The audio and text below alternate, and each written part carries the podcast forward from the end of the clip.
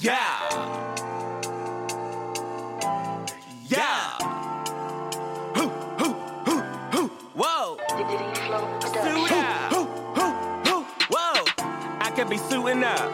So I got my bow tie on, yeah. I could be chilling now. So I got my dad hat on, yeah.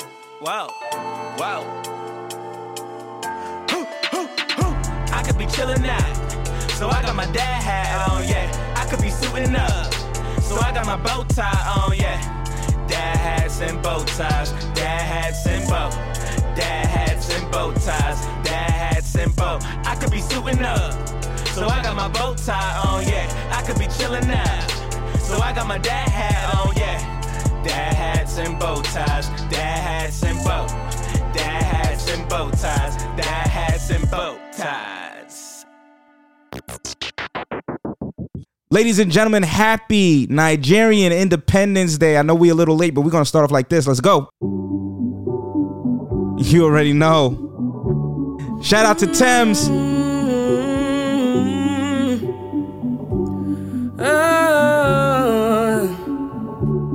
Higher, Hey, higher.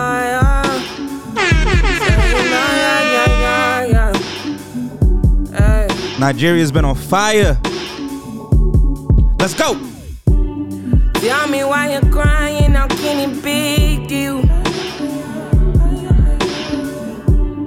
When you gave me something I don't really feel. But you knew that already. When I found you on the ground, you were dying. Yes. Now you come into my yard uninvited. Can you see me on the edge? I'm enlightened. Want them shits with the dip though. If the world was ending, mm. would you cry or would you try to get me? Tell me now, but what you do me clear, yeah. Mm. Tell me now, I need, you to be clear, yeah.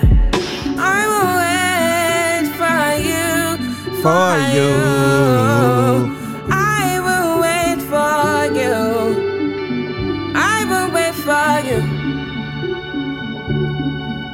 go.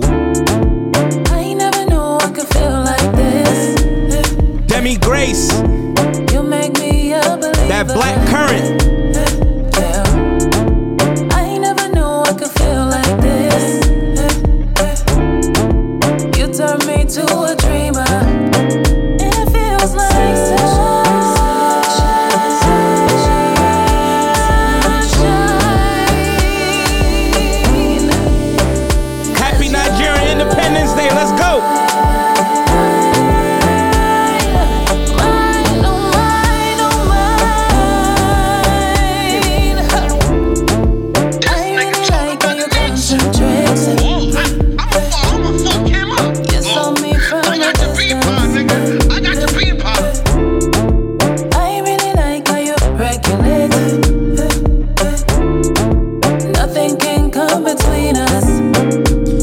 To the motherland. Let's go. Feel secure.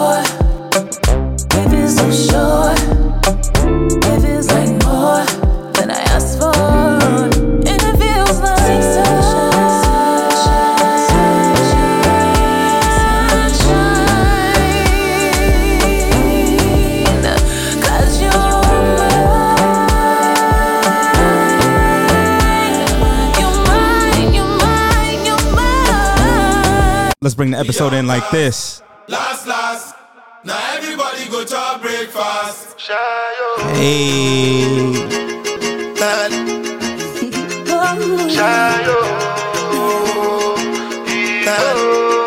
Uh huh. You go bow for the result.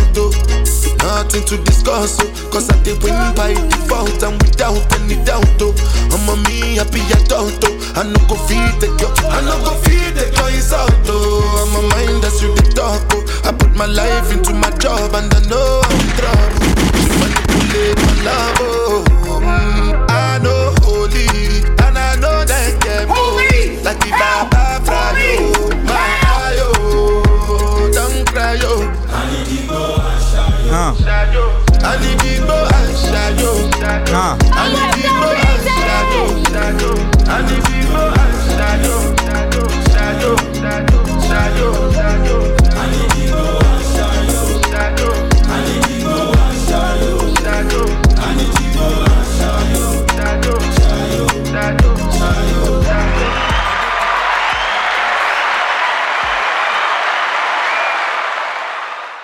Ladies and gentlemen, welcome to another episode of Dad Hats and Bow Ties. It's the Kid XAB. She made the sing with cigar. What's up, y'all?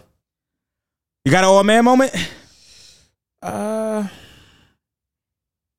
not not real. Well, well, yeah. I mean, we're gonna we're gonna talk about it in the show, but yeah, today on the train coming here, and um, at first I thought it was innocent.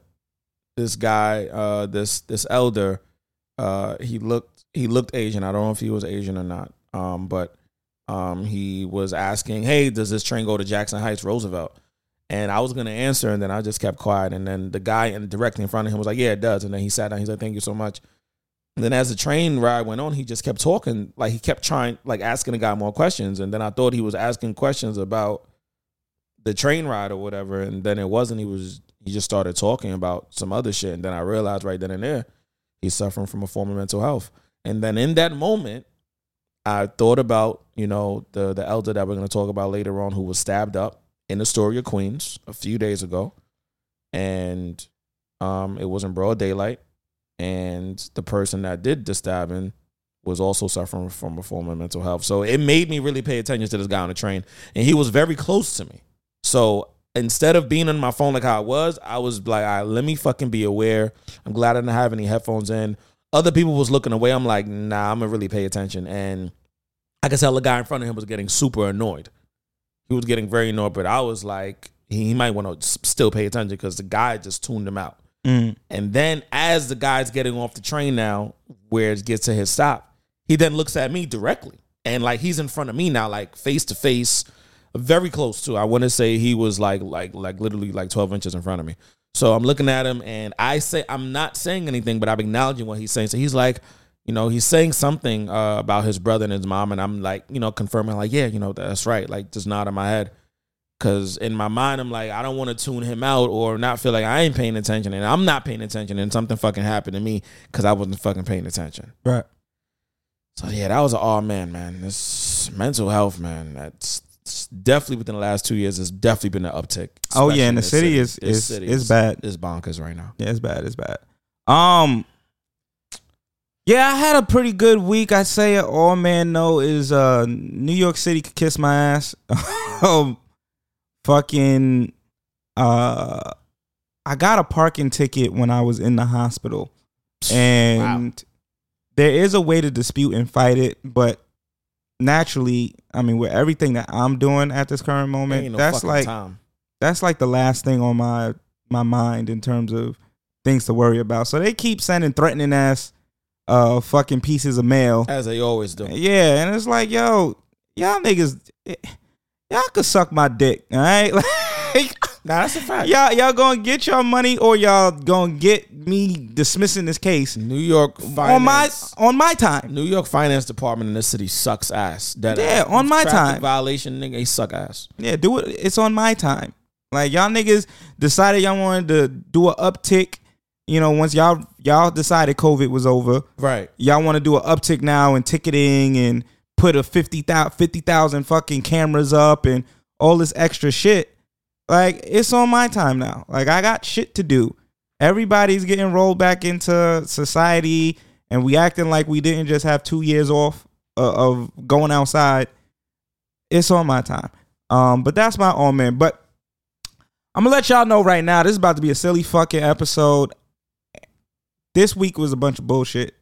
like I don't know what to tell y'all. There are some good conversations, some good gems here, Definitely. but um, a lot of what happened this week was a bunch of bullshit. I mean, what's been happening within the last two weeks, to be honest, has just been like, what the fuck is going on? Yeah, yeah. All, Not- all across all medias. All, All- all medias. All media. all medias. That's how you got to say it too. Oh, yeah, all, all medias. medias. what the fuck? Everybody and everything just been fucking up. so let's get straight into DaBaby. Oh man.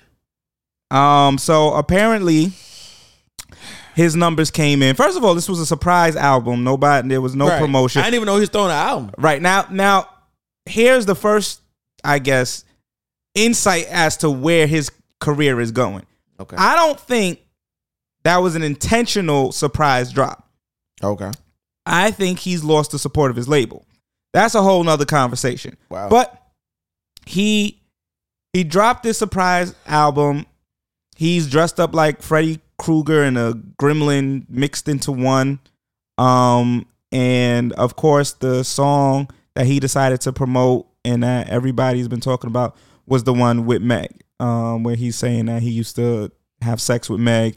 Not only that, he had sex with her the day before Right. uh, the shooting incident happened, which, sounds is wild. Insane. the whole that shit, shit, is sounds crazy. real wild. Like, bro, I don't know if you wanted to make that a hotline or nigga, it, bro. Anything couldn't be further than the truth. because what the fuck, baby? What's wrong with you? Like, like you need attention. That was horrible. Actually, that was, that was bad. That was bad. I mean, I always be wondering though, bro. Now that we talking about this, do niggas that's recording, that's pushing the button, do y'all niggas ever say, "Yo, bro, I don't think this is a good idea"? Because D. Flow told us that a while back. I don't think that's a I'm good sure idea. there's at least two niggas in there that was like, "Yo, yo, bro, you sure? You sure?" And there was about three other niggas. That shit sound fire, bro. Keep that shit in there. Yo, they gonna go crazy for that. And the two niggas on the sideline is like, I hate y'all three niggas right now. That's a fact. We actually gonna scrap after this. Yeah. When the I'ma numbers come us- in, I'm gonna fuck y'all niggas. I'm gonna up. pull this nigga to the side after, like, yo, bro, you know you fucking this nigga career up, dogs. I guess they didn't know. So they put that shit out. And as we said last week, shout out to Naomi- Naomi who came through. Right. Um and and was on the mic. But we also spoke about this. I don't think it's a flex when niggas wanna wanna put out their body, they body count, they list. Yeah, They yeah. hit like, yeah, I was fucking on so and so. Like I don't think it was the flex he thought it was was gonna be. He thought niggas was gonna go like, oh shit, yo, we knew this nigga was fucking her all them times they did those collabs. But nah, niggas was like, you dead ass. Like this is this is what you lead in the album with. I could tell the shit trash now if this what you leading with. Um, but it did lead to the other conversation with academics who's been in the news a lot lately too Yeah. um, who said that, and I guess the narrative is being pushed that DaBaby is blackballed. Uh, yeah, I don't think DaBaby is blackballed, but as we were talking about off air, that some of the things that he's been doing has led up to him not being as favoritized as he once was in the media limelight. He's not um the the the most uh high profile rapper people want to hear from right this second. Right. So of course his personality is damaging his career, and as a result, his music, which is what he's m- mostly known for, is taking a hit. And you know, once your music starts to take a hit, you start doing other dumb shit, trying to stay relevant, you know, trying to stay active or be active in other people's minds. And once that shit ain't working, I mean, you got one or two options. One, stop everything that you're doing and take a fucking break. Maybe take take a break, take t- take a take a page out of uh, Travis Scott's book That's what you're supposed to do. and take a whole fucking nine to a year off and really recalibrate and get back into just building with yourself, not doing too much, not trying to be spotted out. But baby not gonna get it until, you know, it gets to a point where nobody is actually playing his music on the airwaves. That's when it's probably gonna hit more. Like, all right, they, they're not asking me to do tours no more and shows. All right, cool. baby got arrogant. That, Yeah, yeah. That's that's what that re- that's really what it was. Real quick. He came out. He was hot. Right. It was little baby, DaBaby, and Meg. If you remember, at one point in time, Right. that all of us were like, those three are running it for the new cats. Big like facts. As as of the new stars, they're the three that you got to look out It for. was singles after singles after singles. God Singles damn. after singles. All three of them too. I was all like, three of them at the same shit. time.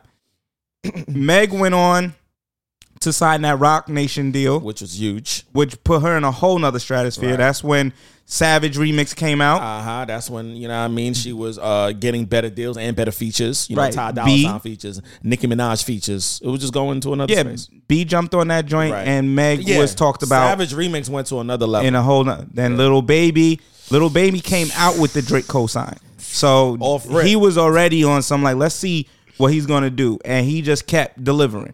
Cool, Baby was out of here, and DaBaby had hit after hit after hit, but there was a point where people started to question, my nigga, can you switch flows? right.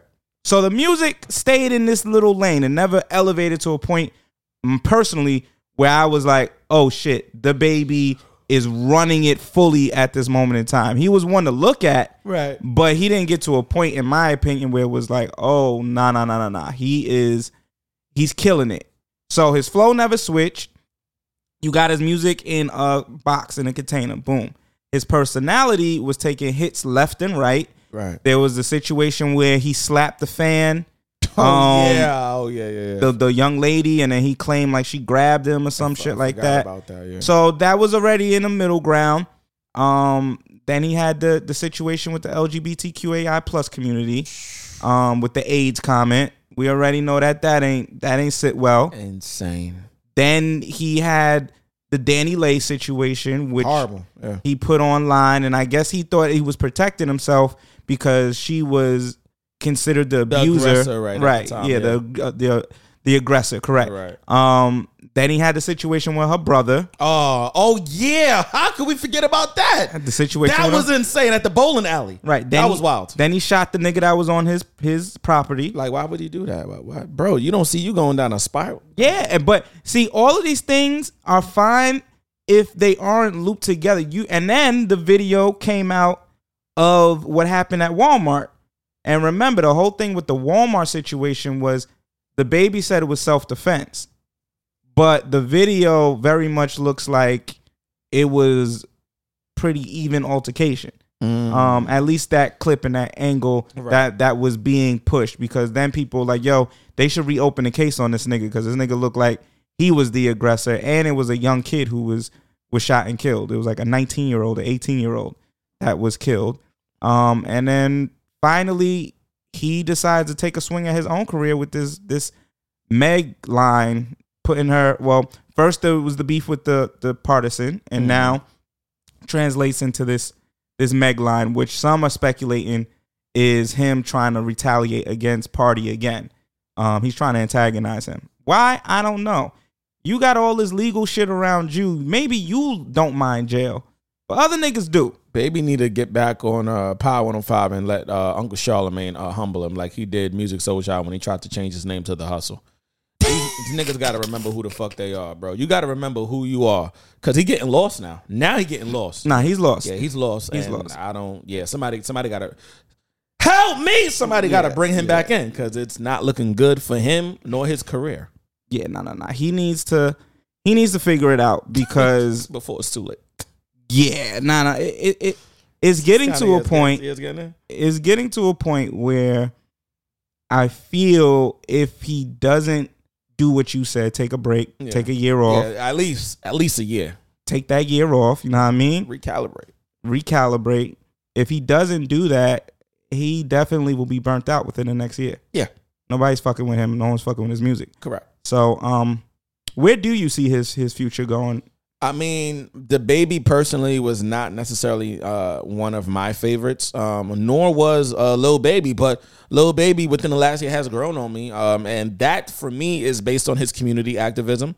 He's been involved in a lot of things outside of music that lets me know his true character is shining. I feel like, genuinely speaking, the baby is not somebody that necessarily wanted to be a part of gang life, gang culture. I think he's somebody who just was in that space. He was like indirectly indoctrinated into that lifestyle, and by the grace of God, God had other plans for him, and God got him out of them situations. God allowed him to be with people like Aubrey Graham and be around all these other uh, artists who are doing things who um, have left their neighborhoods and aspire to be something great. And I think that's what uh, Lil Baby is doing and has been doing. Even the way he talks in interviews, I'm like, you know, it's like interview by interview, I see the matureness in him. I see him Yeah. uh, gathering a lot of different things that he's been learning from activists and learning from people that are not in rap space. And I think that's important as a young artist to be around multifaceted different individuals who are doing other things other than what you're doing. That'll give you a much more well-rounded view on the world and society, and that'll make you a better human being moving forward. So shout out to the little baby man for just uh, really showing us, yo, there's more things to to to do while you're pursuing your art, while while you're pursuing your music. So you saying DaBaby should take a take a page from from Yeah, Lil Baby? Oh, for sure, for sure. Yeah, yeah. DaBaby, I, I I feel like even if he don't take a page from him, at least see what books he's reading. Mm. You know what I mean? To to really like get on that type of wave because he can still be a great act, but he's gonna be um he, he's gonna be somebody that we just talk about now and then he he ain't gonna be somebody we gonna be like looking forward to hearing from in the future. And for him to salvage that, he needs to just sit down. Yeah, I think he needs to take a year off. Um, no music. Nope. Focus on activism. Focusing. Focus on uh positive news coming out about him. All this all this negative shit. I know we just came out of an era and we always say, you know, any news is good news, but I think hopefully as a society, as a community, we're done with the toxic arguing constantly, being, you know, negative and not giving you a whole bunch of attention and spotlight. Like the Trump era is is over in terms of just doing wild shit. That was correct. That was the Trump era. Yeah, yeah, like just doing wild shit and it just be like, "Yo, that's crazy," and and no morality with it Yeah. right? Like I think we're starting, or hopefully we're starting to get back to a place where it's like, what's the moral aspect of this that we're doing here? Yeah. Like, are you doing this with the intentionality of how it's affecting others, or are you just doing this shit to get attention? Um, that used to be corny. That used to be a thing that we all agreed was like, yo, this nigga's doing this shit for attention. That shit is wild corny. But there became a time where niggas would do shit and we would know it was for attention and we would still celebrate it. So I'm hoping we're getting away from That's that. true. Um, DaBaby, I don't think his career is over. Me neither. Um, but it can be. L, it definitely can. 110%. and that's what he needs to understand. You know, there's a there is a point of superstardom where you become Teflon.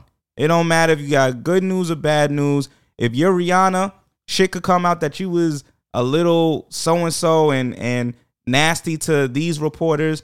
Niggas don't give a fuck. Rihanna is Teflon. You ain't that's not going to do anything That's to her true. brand at all. It'd have to be some wild shit. Yeah. And even that, all she got to do is just wait the storm out. Like she is Teflon. She's definitely queen of waiting it out. So even when it ain't got shit to do with her directly, if her name is involved, Chris Brown situation, um, other situations that were possibly tied to her brand, situation with her dad, her soon, her pops. right. You know, she let her look.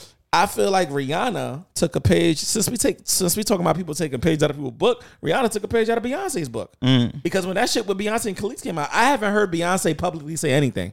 But She's not. but I have heard Beyonce's team say things. Not Beyonce. Y'all gotta understand when people have a brand, and this is what we've been trying to teach y'all and tell y'all over the past few years that we've been learning. That has some bow ties as a brand. It's not necessarily nor distinguish the God in XAB. It's a fucking brand. Right. And when people uh, uh, listen to the brand, they acknowledge what the brand is and they associate themselves with the brand. Once the brand gets to a certain level, there's only but so much things you could say or do that's going to damage the brand. When so many other people celebrate the brand, so many people tune in to the brand, so many people want to be on the show of the brand. It's going to be hard. it's going to be hard. Right. Brands brands once once you become a brand level and obviously when you're talking about Rihanna and Jay-Z and all Right. of them, that's a totally different conversation. But once your brand is elevated to a certain point, your name stands for something. Correct. And it's harder to defame it unless you have some hard, hard proof.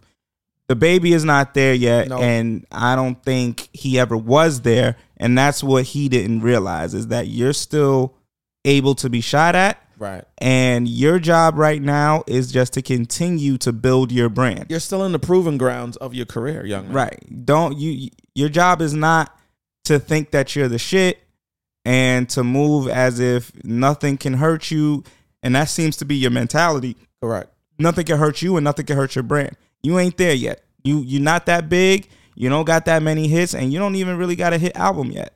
Nah. So until you get something that really shows that one, you get hip hop culture, and two, allows the people within hip hop culture to celebrate you and want to protect you.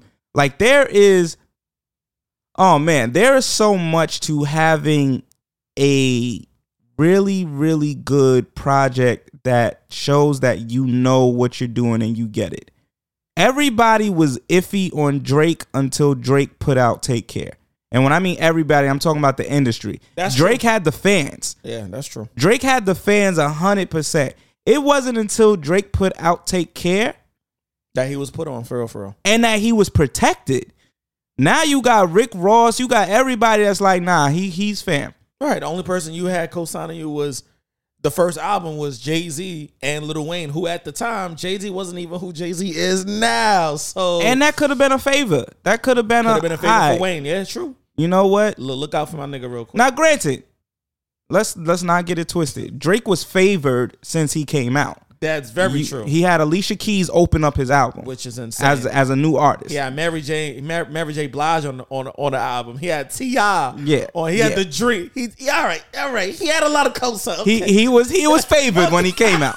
Cause I hear some niggas now talking about yo, what are y'all talking about? Drake was, but he wasn't protected. See, that is the difference, mm, right? There were a lot of people that were shooting shots and calling him a soft ass nigga yeah, and all that shit was coming out about him. until Take Care came out. right. Oh, that. Oh, that's the nigga that y'all like from the grad. The nigga that got shot, Jimmy. Right. Right. When Take Care came out, all that shit silent. right. All that got silent, and niggas really realized I need this nigga. Right. Because when you heard "Loving the Crew," when you heard um, headlines, nigga, when you heard the shit with him, Rick Ross and Frenchie, nigga, you know what time it was. You you realize, oh no no no, I better I better. He the one, so I gotta protect this nigga, And I gotta get on a record. and I gotta get on a record with this nigga. I gotta do that. The ship is leaving right Yeah, now, and yeah. he is a he's steering the fucking Yeah, ship. and you saw when niggas thought Drake wasn't protected anymore. That was when you know the the ghostwriting rumors and everything Yeah, came out. That, that was when uh, uh that, that was what, what was the name of that project? Um, if you're listening to this, it's too late. And then niggas started to try and throw shots again and quickly got humbled and realized, oh shit, no, this nigga really Right. got an army behind him. Right. Niggas ain't gonna just turn on this nigga and be like, yeah, nah, nah, Drake is whack. He don't belong in. No, niggas really sat there and said, nah, we still we still rocking with him.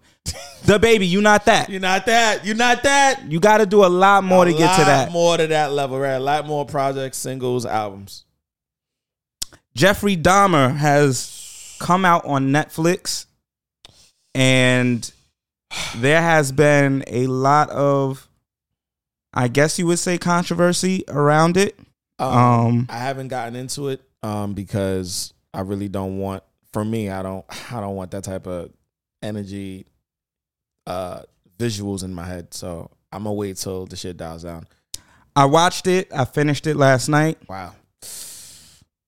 I'm gonna break it down from different levels. So from a cinematic level, this is a fucking masterpiece. I don't care what nobody has to say. The way it's shot, the storytelling, the way it was directed, the acting is a fucking I was, clinic. I was definitely told that acting is like everybody's upper echelon stepped into their bag. Even if you was a new actor, you was like you was Netflix Showtime ready.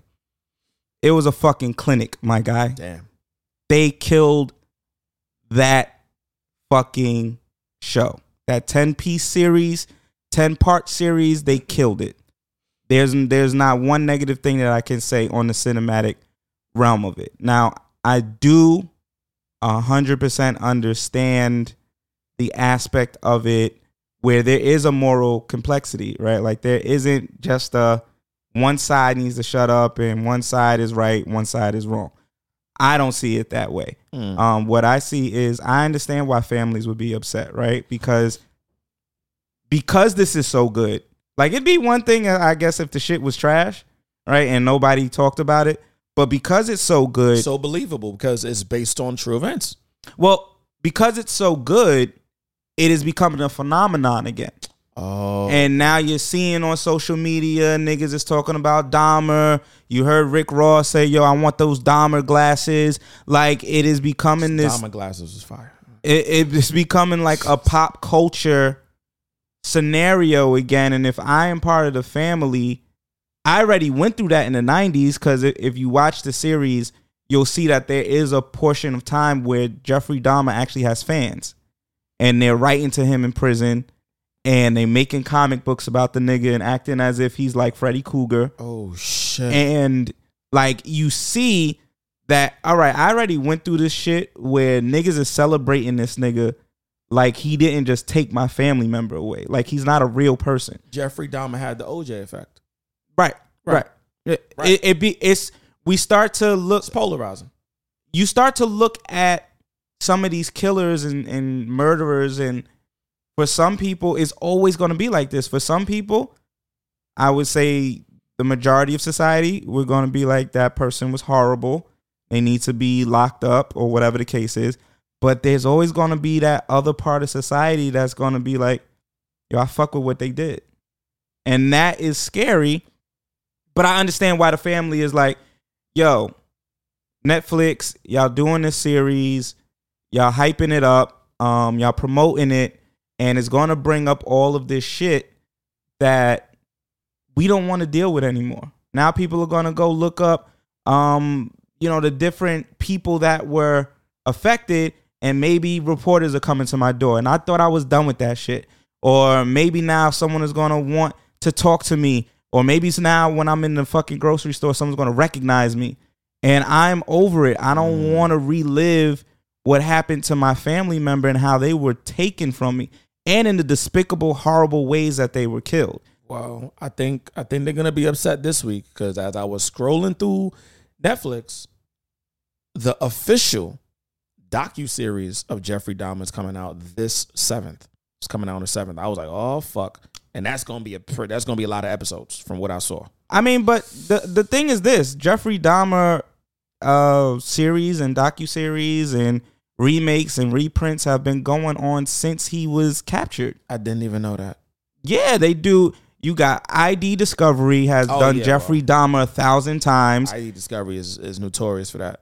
Uh, you got all of the different um channels that do like the discovery and investigative work. Okay, okay, right. They've right. done Jeffrey Jeffrey Dahmer is not new. Jeffrey even Dahmer even Law and Order reenacts stories that they even hear, and then they might do a whole episode dedicated to that.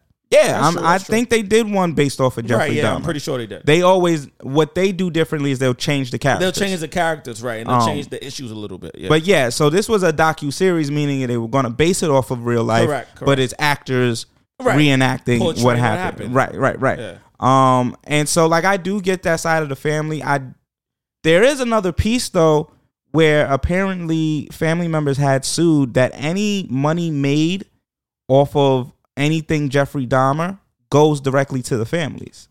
Well, uh, the next question I was going to ask you was, so the the reason why I even knew that this docu the, the, the, this this uh this docu series existed was because of that first woman that I saw the scene being reenacted. She was like, Right. "Fuck you, Jeffrey. Look at me when I'm talking Right, to you." right. That's when I was like, "What the fuck is this?" I personally didn't hear about uh the, the, this individual, so I definitely got to do my research. But I, I'm well aware of like the Ted Bundys and shit like that. Um, but um, when I saw that, I was like, "Damn." First, it was Hulu that was getting called out for the Mike Tyson situation, and now Netflix. I'm so now it just it brings me to this question: Should these established platforms that play movies and uh, have docus should should they be responsible paying off families who have lost loved ones if those stories hold weight in terms of the family said, "Yo, if anything is made." In, in this way regarding to a story that my family member was a part of and, and they didn't make it, nigga, I need some money. Well, legally, um, I mean, you have to sue apparently to have that, but that might be something that I think channels and like organizations like Netflix need to look at in the future. Is just one simply checking in with these families and A maybe doing check, it yeah. doing it by like a majority rules. If six out of ten of y'all are cool with us doing this, we gonna do it type of scenario. Um, I mean, I know that they do that, but also this is public knowledge. I was about to say, not only is it public knowledge, I mean, This is public domain. Anything in the public uh, domain, right, it's it's up for grabs.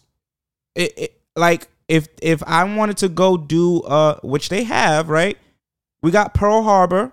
Oh man, There's a whole movie about There's Pearl a- Harbor called Pearl Harbor. called Pearl Harbor. I got the shit. The shit I would I can I can't watch it, but it's it's a tough movie to get through. Tus- Tuskegee Airmen. Tuskegee Airmen is The whole movie about the Tuskegee Airmen. There's a whole movie about World War II. Oh yeah, yeah. So when it's in the public domain, Black Hawk Down was it? Was it Black Hawk Down? Black Hawk Down, Oh man, there there are movies, lot of movies, man. based off of what is public knowledge. and what has happened in history that that that has shaped this fucking country, right, Basically, right. And unfortunately, Jeffrey Dahmer is one is of a, those. is a, is a part of American history. right. Facts. No And- matter which way you want to slice the cake. What I will say is, in terms of the documentary itself, there are two things. So there are three things that I think I want to I look for when I'm like, yo, should they have done this or should they, or does this look like a money grab? Because some other people outraged are saying that the series is just a money grab, and for you guys to be worried about profits over the damage you were doing to the people in the community, like that was quote unquote the point that Boosie was trying to make was like, oh, black people should boycott it because you know what Dahmer did to black and brown people was crazy, and y'all, are, you know, Netflix is celebrating that. That is not what this series is about at all. That is not this series at all. So when I was watching it, I was watching to see, all right, does this feel like a money grab? Like, do they have Dahmer out here again looking like Freddy or Jason, killing these people and like, yo, nah, like this is just some quote unquote good entertainment to watch. Like, is this entertainment or is this actually informative? And what I landed on is this is extremely informative because a lot of times when we talk about serial killers, it's surface level. Who they killed, how they killed them, and who was affected. And it gets complicated into the why they killed them too. Now with this Jeffrey Dahmer thing, Yeah. this shit was so deep rooted into one it wasn't about him being like this masterful killer this masterful fucking murderer. He got lucky a thousand times. There were times where the police were at his door and had him with a victim and he said some regular degular shit that anybody with half a brain if they were to be like nah that don't make no sense he would have been caught right then and there. What this highlighted and what what I think Netflix did a great job at doing was it highlighted the failures of the police department at the time. Mm. It highlighted how the country treated black and brown people. Right, because back then and even now, they don't give a fuck about us. That's a fact. Wake the fuck up. They don't give a fuck about us. Real shit. Even the niggas on the force that look like you, don't give a fuck about you either. There's one scene, and I know that this this scene is like, or this this particular anecdote of What happened? the Jeffrey Dahmer history. right. There's a 14 year old Asian boy. Oh yeah, yeah. yeah. I, I- saw I saw the clip that scene. Yeah. Yeah. And Oh, that- he was able to escape Jeffrey Dahmer. Right. The cops found him. Cops got him. He's outside. Black woman is there who was Jeffrey Dahmer's neighbor. And everybody is saying that is a little boy and something weird is going on. Jeffrey Dahmer pulls up and Jeffrey says, That's my boyfriend. He's 19. The cops go, Well, do you have his ID? Nah, he lost it. The cops go, Okay. Take him back into Jeffrey's apartment and walk out. That is a failure. That I don't think many of us saw how detailed, and that's where I think there's power in actually seeing this documentary. Like, that is a failure on another level, bro. If if you were a cop, would you be would you be telling your other uh, fellow officers to watch this documentary to learn? If yeah, hell yeah, yeah. If I mean, but you know, I have a different mentality than some cops, but I would say absolutely. I mean, so cops on the force can definitely learn from watching some of this to really if Yeah. you if you if you care about racism, if you care about Damn. racism, Damn. if you if you care about like how the bias of how you feel about certain groups of people, how as an individual, if you bring that shit onto the job, it can cost lives because a lot of it also was, oh, y'all into that gay shit, so. Mm, Oh, that that's your that's your boyfriend. I'm staying out of it. Yeah, y'all doing gay shit in here. I'm I'm out of here. And that that literally was it. It was a, a, apparently a, a large portion of what people equated to why the cops were not investigating as well as they should was because of the AIDS epidemic that was going on and how that was Oh, contributed okay, to the okay. gay community. Okay. And so the cops would walk in, oh, y'all boyfriend and boyfriend? I ain't gonna catch nothing if I walk in here, am I? You know what? Yo, Jimmy, let's get out of here. All right, y'all have a good fucking night.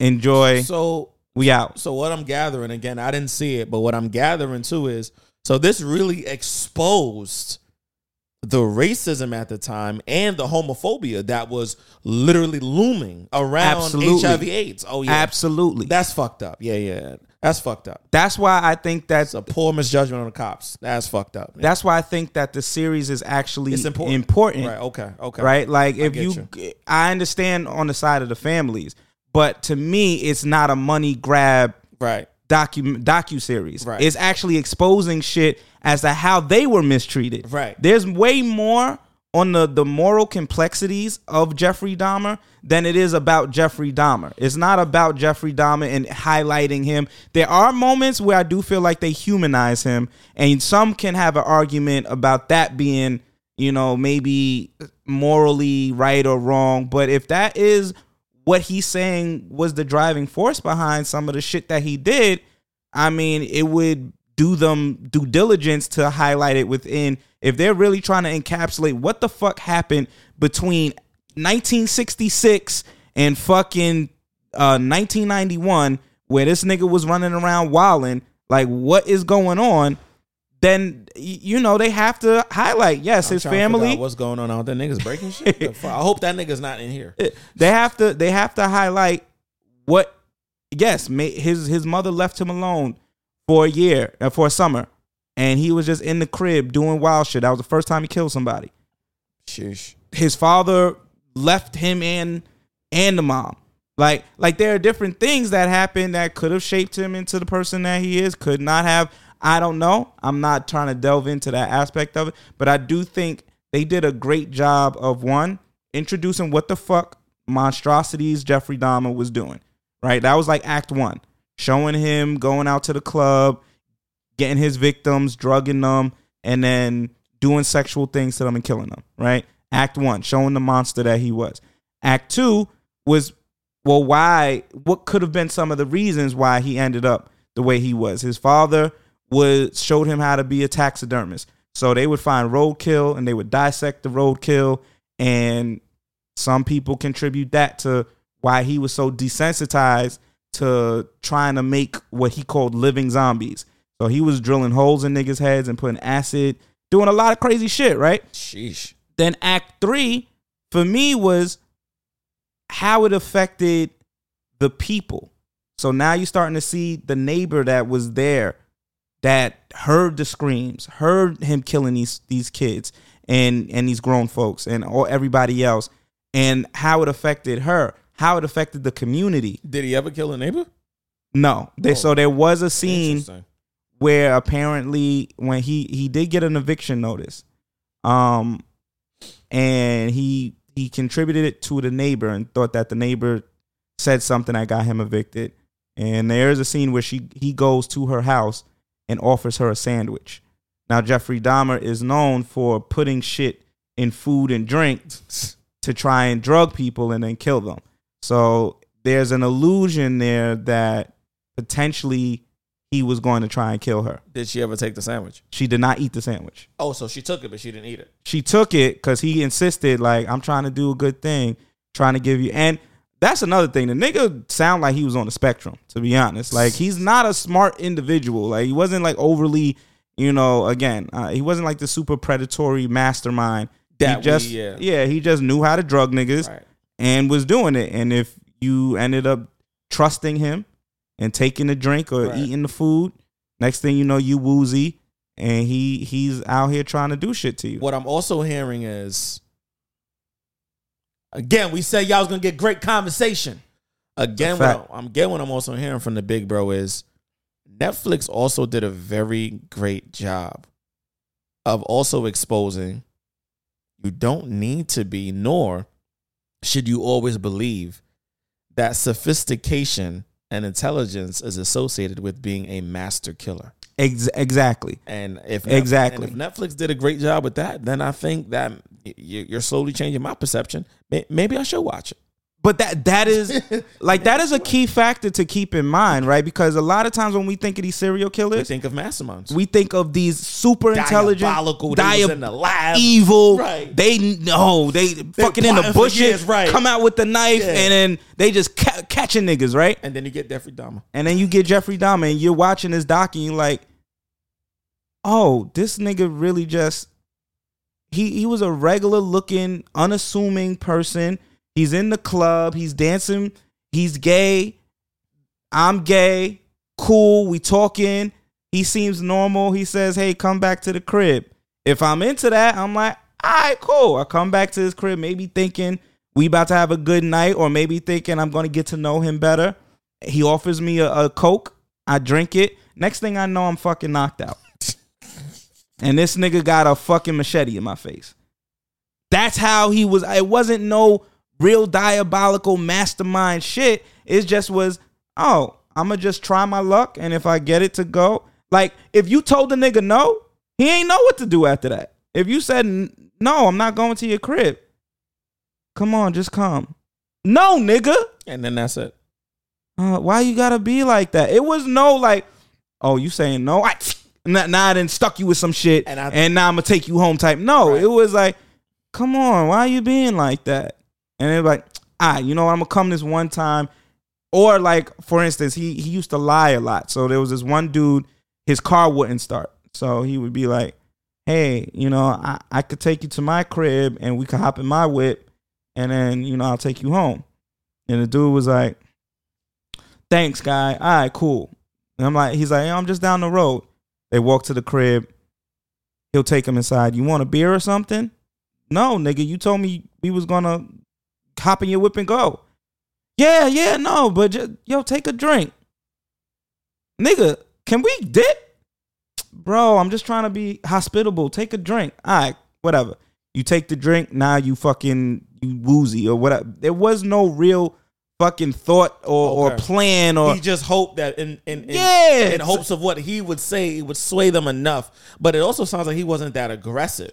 he wasn't. He was- wasn't this monster. Right. The aggression was, I guess, in the aftermath of how could he do something so gruesome.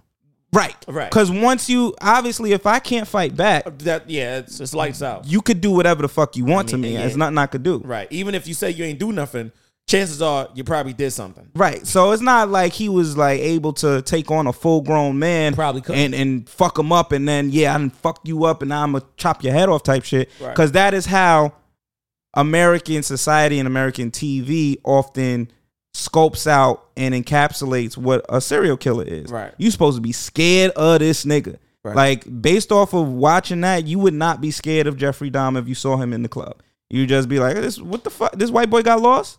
Why is he in this black club? What I'm also hearing too is I guess this is probably another conversation if we were to have women on, but the meeting somebody in a club and taking them back to a crib. I personally don't think again, I'm not a woman, but I'm not I'm not I'm not overly you know obsessed with the thought process of if I'm the man and taking Shorty back to the crib, generally speaking, we're taking chicks back to the crib to drug and kill them. I don't think that's what people are necessarily thinking about if they say yes to somebody that they met in the club. Most women, though, if you with your homegirls, homegirls be holding it down, be like, nope, she not going back home with you. And those girls will be protecting their friend. You're not, um, but but uh, but another thought is crossing my mind now. Jeffrey Dahmer is is, is taking niggas back to the crib to give them a drink. But was he? But was he actually drugging niggas in the club? He was drugging niggas in the club too. Oh shit. Okay. the damn. problem was there were multiple times where he was caught doing this shit, Okay. So and was- nobody did anything about it. Oh, That's what made it even more work. Like it wasn't again. It wasn't like he was so smart he never got caught. It just was he was so white. They refused to do anything He about was it. so white they refused to get it right. So it was more so like, oh, you complaining about this white guy. He's living in a black neighborhood. You got black people complaining. All right, listen. What did you do? Right. All right, don't do it again. And it was like a slap on the wrist type thing. You look like me. I'm the cop here. I don't know what you out here doing, but you're you're bothering your neighbors. Stop. Like like relax type shit. As opposed to it being like imagine him in a white neighborhood and the white neighbor, a white woman comes to the police and says he's killing people next door to me. They would have busted that shit down Long time ago. and that's what the, the one of the highlights was is like y'all failed the community because they were black because they were brown and y'all put a value of nothingness on these people so instead of him getting stopped at maybe one or two right he could have got stopped after the second or third he could have got stopped after his first kill honestly that's what they brought it back to but because they there was this veil of The- whiteness The first kill when he was a kid. First kill when he was a kid. Oh, he wow. apparently killed um, a jogger. He brought the jogger to his house. Um, the jogger was trying to get to um, a concert, and he he was like, "Yo, seventeen year old boy." He was eighteen. Uh, he was like, "Yo, I'll take you to the concert. Why don't we just chill out and drink and work out for a little bit?" So at the house, the the young man finally is like, "Yo, it's getting kind of late. When are you when are you gonna drop me off at the concert?" And he was like, "Yo, let's just continue." One of the things they were saying is like Jeffrey Dahmer had attachment issues. He didn't want people to leave him, and that was one of the driving forces That's why he killed people. If he didn't want you out of his life, he thought he could keep you forever by killing you, and in some cases, eating you, eating parts of you. Whoa. Yeah, yeah, yeah. It gets, it gets, Oh yeah, that's deep. it God gets damn. deep. It gets deep. Oh, fuck. That, Um, that's an interesting take though. Killing people because you never want them to leave your life, and you keeping, I guess, their remains makes you feel like they never left. They Like, never left. That's that's kind of interesting. It's out of here. But so know, so he he they he ends up getting to a tussle with the dude. He kills him. damn. Claims he killed. eh, According to the the doc, he killed him by accident. Like he wasn't. He just got so enraged that he killed him. Um, and then he's driving with the body in the car, and he's drunk, so he's swerving. So the police pull him over. Wow. And it's right then and there. If they would have just did a simple check, you know what they do to black people when we swerve, In or- general, yeah. Right? They gonna check every fucking facet of the vehicle. But they just tell him, listen, I'm not gonna ruin your life. I could arrest you right now. We could impound the car, this, that, and the third, but we're not gonna do that. What we're gonna do is we're gonna let you go. Um, and he got away then. I have a question though. Are some of the cops who are the ones that are alive, are they aware that they could have done more? I, I wonder if some of them are still and they're looking at the doc, they're looking at this shit like, yo, I could have done more. Or why didn't I just do that extra step? I'm sure. I mean, there is a part of the doc I'd be sick if I was a cop watching this shit. and I don't I don't want to ruin it for anybody who didn't watch it yet, but um, I'm just highlighting. That's why niggas gotta watch it. I'm Yeah, watching that. I'm not highlighting it the way that the doc did it. Trust me, I'm. You got to watch it. Um, but there is a part where the cops are confronted with the fact, especially around the 14 year old, like, yo, y'all failed. And instead of them being worried about, yo, I, we did fuck that up, they're worried about getting a job back. And when they get their jobs back, they're celebrated. oh shit. So there was a lot of shit God damn. and we talking about the 80s, late And 80s, 90s. 90, early 90s, which we know was insane. And that wasn't that far. I mean, I guess it is now. Uh, Yeah, now it is about But- 40 something. Yeah, but yeah. Yeah, yeah. That's That, that's still right there. I That's still right personally think that the doc is very informative because it goes deeper than the surface level that we're used to when it comes to these serial killer docs and these serial killer um, commentaries. Um, so I do feel like it's worth watching, but again, I want to return it back to the families. I do understand why, as a family member, you might feel like this is being sensationalized, and with that being sensationalized, it's like my family member is not a tool to be used so that for entertainment. Right. Like like their death is not a tool of entertainment. So I get that too. All right, so they got some pussy flavored chips out. Uh I saw it and I was like, as sensationalized as I am about vagina in my face, I'm good. yeah, I now I'm not one to turn down some pussy. Yeah, but y'all, y'all taking it too far. Eating some pussy. And this is for me saying this. This is from me. yo. That's what I'm saying. this. This is from your man Gray Half. This is too much. Yeah, like like Much. I like some pussy. I like to eat some pussy But not not from a bag. Eh, From a bag sounds crazy. From a chip bag. on a Bag. chip. On a chip. That is not the type of taste that I would like to digest on a chip. On a chip is crazy. Nah. That is the that is the taste that only comes from one nectared place. One nectared place. And that I'm talking about a woman, not some shit that they all right, cool. We're gonna take the scent and the smell and put that shit inside of a chip. Inside of a potato chip. Inside of a potato chip. Yeah, nah, nah, nah, nah, nah. Ladies, I don't know if, if Who's, y'all eat- who's eating potato pussy out there? Yeah, yeah, yeah, yeah. Fella, uh, fellas and ladies, who's eating potato pussy? It sounds crazy Hey, who, who, who, who's eating some Who's potato eating pussy? Flavored potato pussy right now. Come on. Could you imagine it becomes a seasoning? Pussy seasoning? Potato pussy seasoning. All right, yo. All right. yeah, yeah, yeah. We out of here. We gotta move on. Um, Ice Spice having a real difficult time performing lately. You thought I was feeling you? Yo, they really wild out though, They're, they're really wild out. because this is the sensationalization that we talking about with Jeffrey Dahmer. This is it. Nigga said, "You thought I was feeling? I thought he was feeling me, but nigga, I'm lunch. Like niggas be wilding out. So, Niggas definitely wilding out now. I'm like, okay. but um, I mean, what do y'all expect? I mean, a girl from the Bronx who doesn't know how to handle her Cardi B sensation right now is bad. Um, what I think needs to happen though is she needs to um focus on the next single while still riding this one out. Um, however, maybe she needs to probably stay away from large shows, maybe because I've seen her perform once or twice, and then it wasn't until this performance.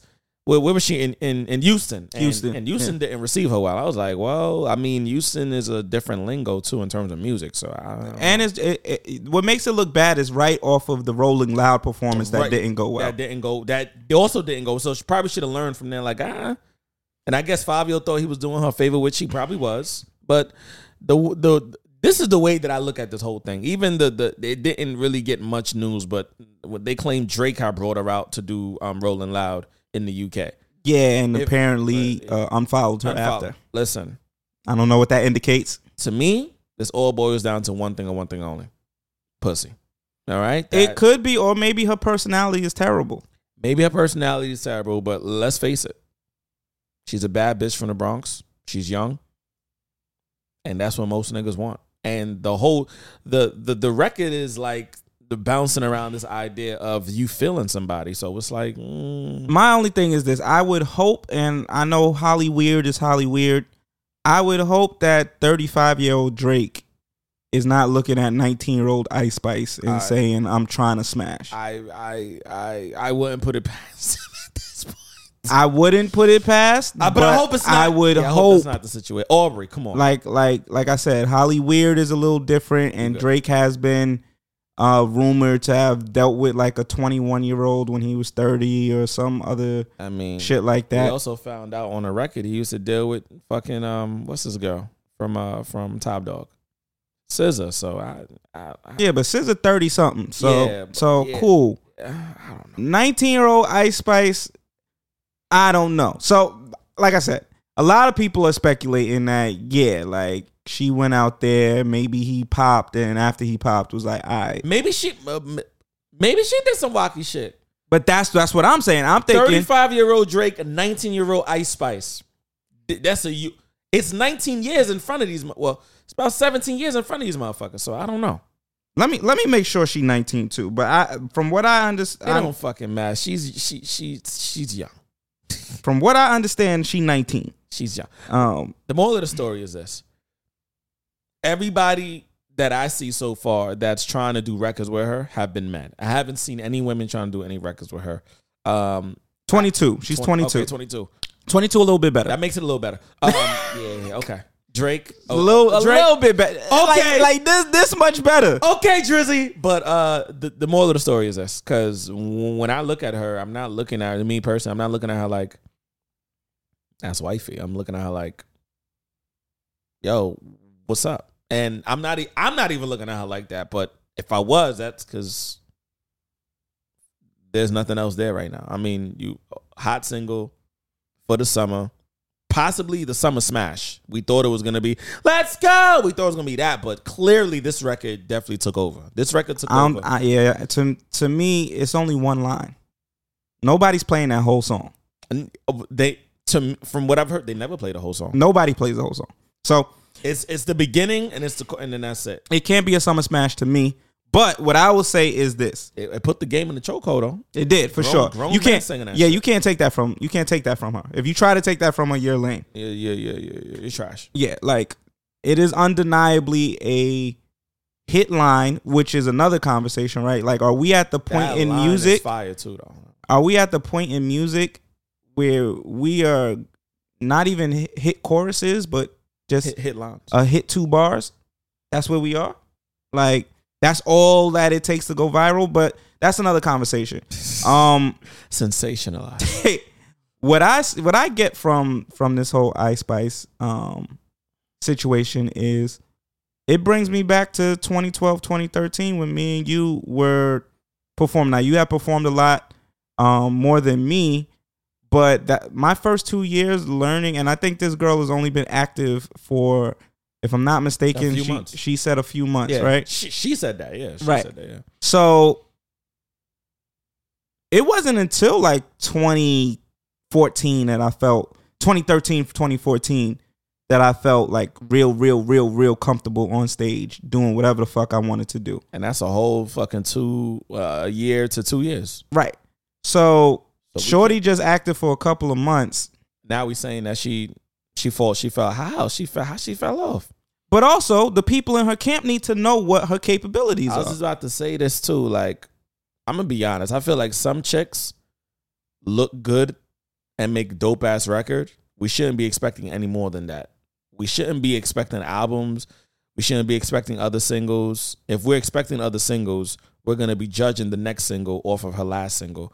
Um, that's why what's her name is not as big as I think she needs to be. Young and May, you know, the, the and, and other artists before her, you know, they they they got they have so much fucking pressure to release something else versus actually capitalizing off of the wave of their first. And I think this is why Capella Gray is so fucking successful, even though I don't think he's he's had another success like Gyalis, even though he's been on other people's projects and he's been on people's albums, Chris Brown's, and he's done shit with other artists, um, uh, King Combs. I think artists who have the hot record, like when Cardi B came out with Bodak Yellow, she drove that bitch into the ground. She really fucking did. It got to a point where I was like, I'm tired of hearing this fucking song. Like, God. at that point, I was waiting for an album.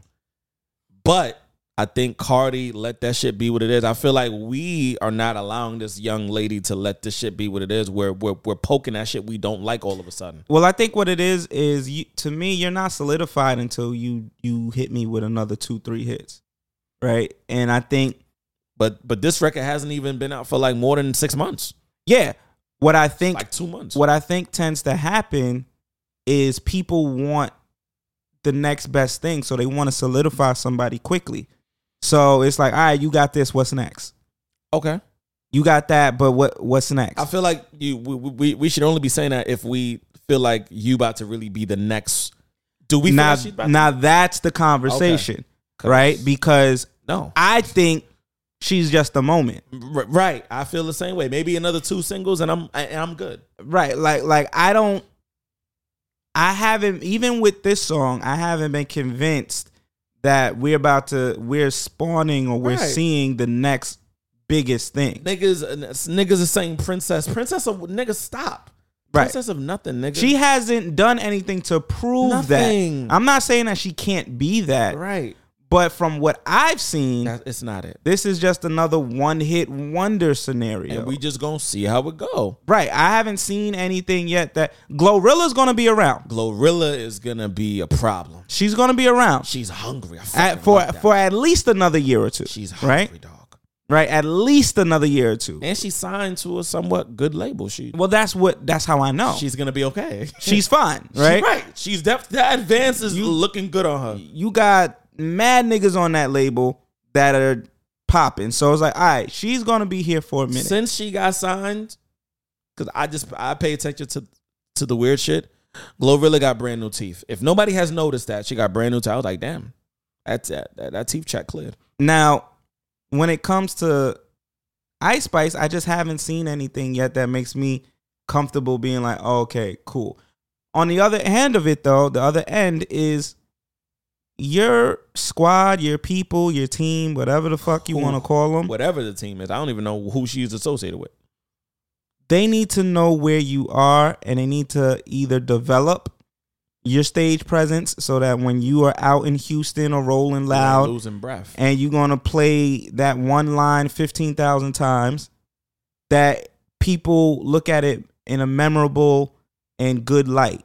The more and more this negative shit keeps getting attached, her career is done. And I I think to me, she's not ready for those real interviews yet.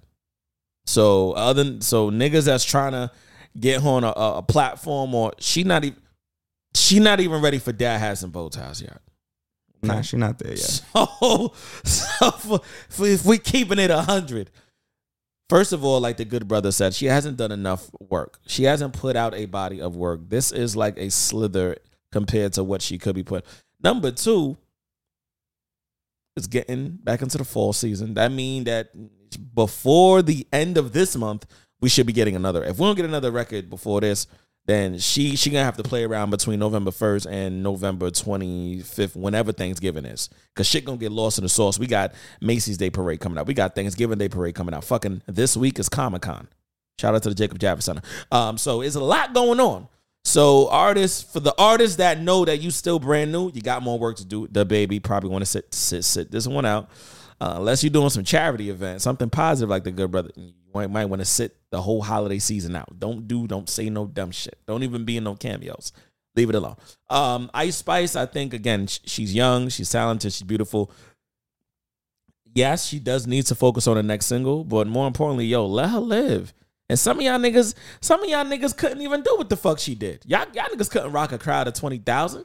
So shut the fuck up forever. That's a fact. Y'all niggas could not be on that stage uh memorizing, having to memorize your lyrics, to rap, dance, twerk, and then, you know, jump back into whatever. You couldn't do that.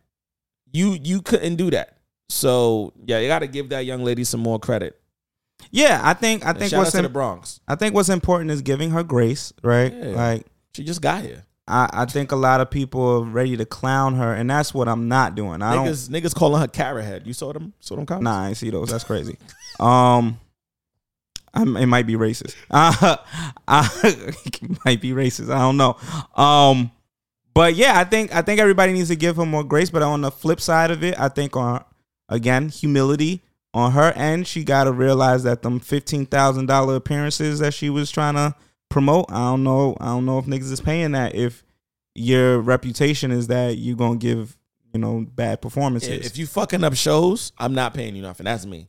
I'm because the promoter is paying you to give a show. I'm not. I didn't pay you to forget your lyrics because that's not my job. Your job is to rehearse and remember your shit and to and to not run out of breath. and and as the promoter, my my idea is that if I promote that you're here, more people are gonna come out because they want to come see you or be in your presence.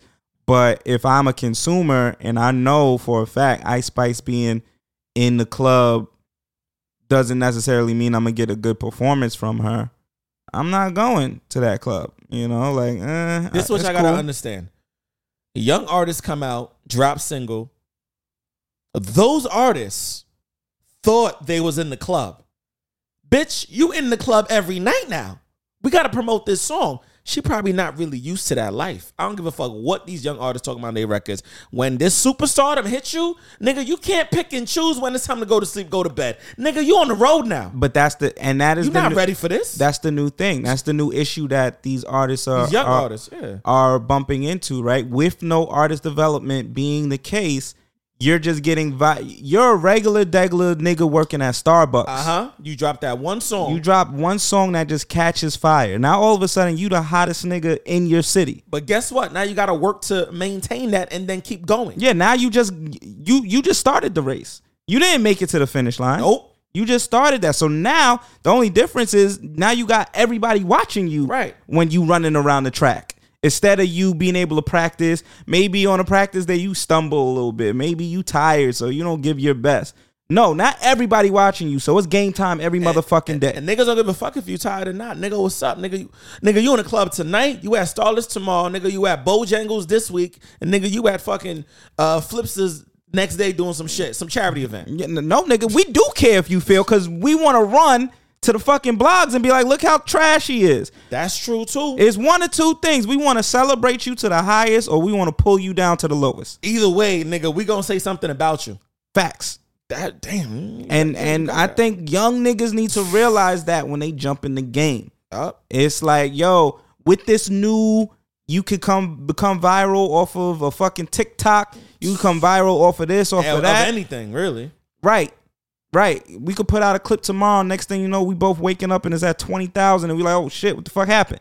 That is definitely. I mean, that that's what that's what happened last week when I put the fucking the girl saying, you know, she ain't never sucked dick before. Clean. So it's like you you throw stuff up and you might wake up, but when it's about you, Oh yeah, it's like now niggas is like, yo, what's the next funny thing that's coming from dads and bow ties? that's a. Fact. What's the next good conversation that they got coming? That's a fact. And in a moment, one nigga slip up, say something that maybe you know don't fit into the category of what's popping to say Right. right now. Yeah. Yo, that that podcast trash. oh, we fucking missed to shout out to the listeners that be on our as yo. Y'all ain't released that clip. Yes, the fuck we did. Oh, I ain't see the episode on iTunes. It's up there.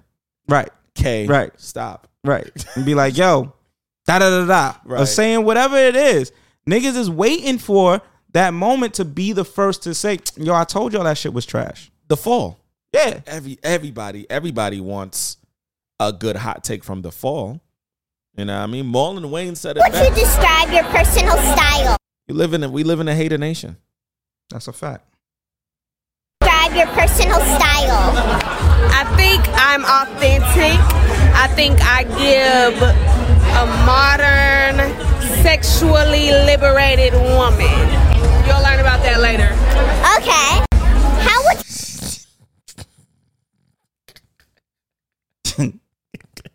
That little girl mad innocent. Fuck. Little girl don't know what the fuck is going She on. She didn't even know what that meant. Both words, sexually and liberated. She ain't know what none of them Neither one of them. She said, okay. Moved She on ain't to the had no question. no follow up, no nothing. because she is not a serial killer. She's just going with the fucking flow. She Yo, somebody wrote and that fucking put me.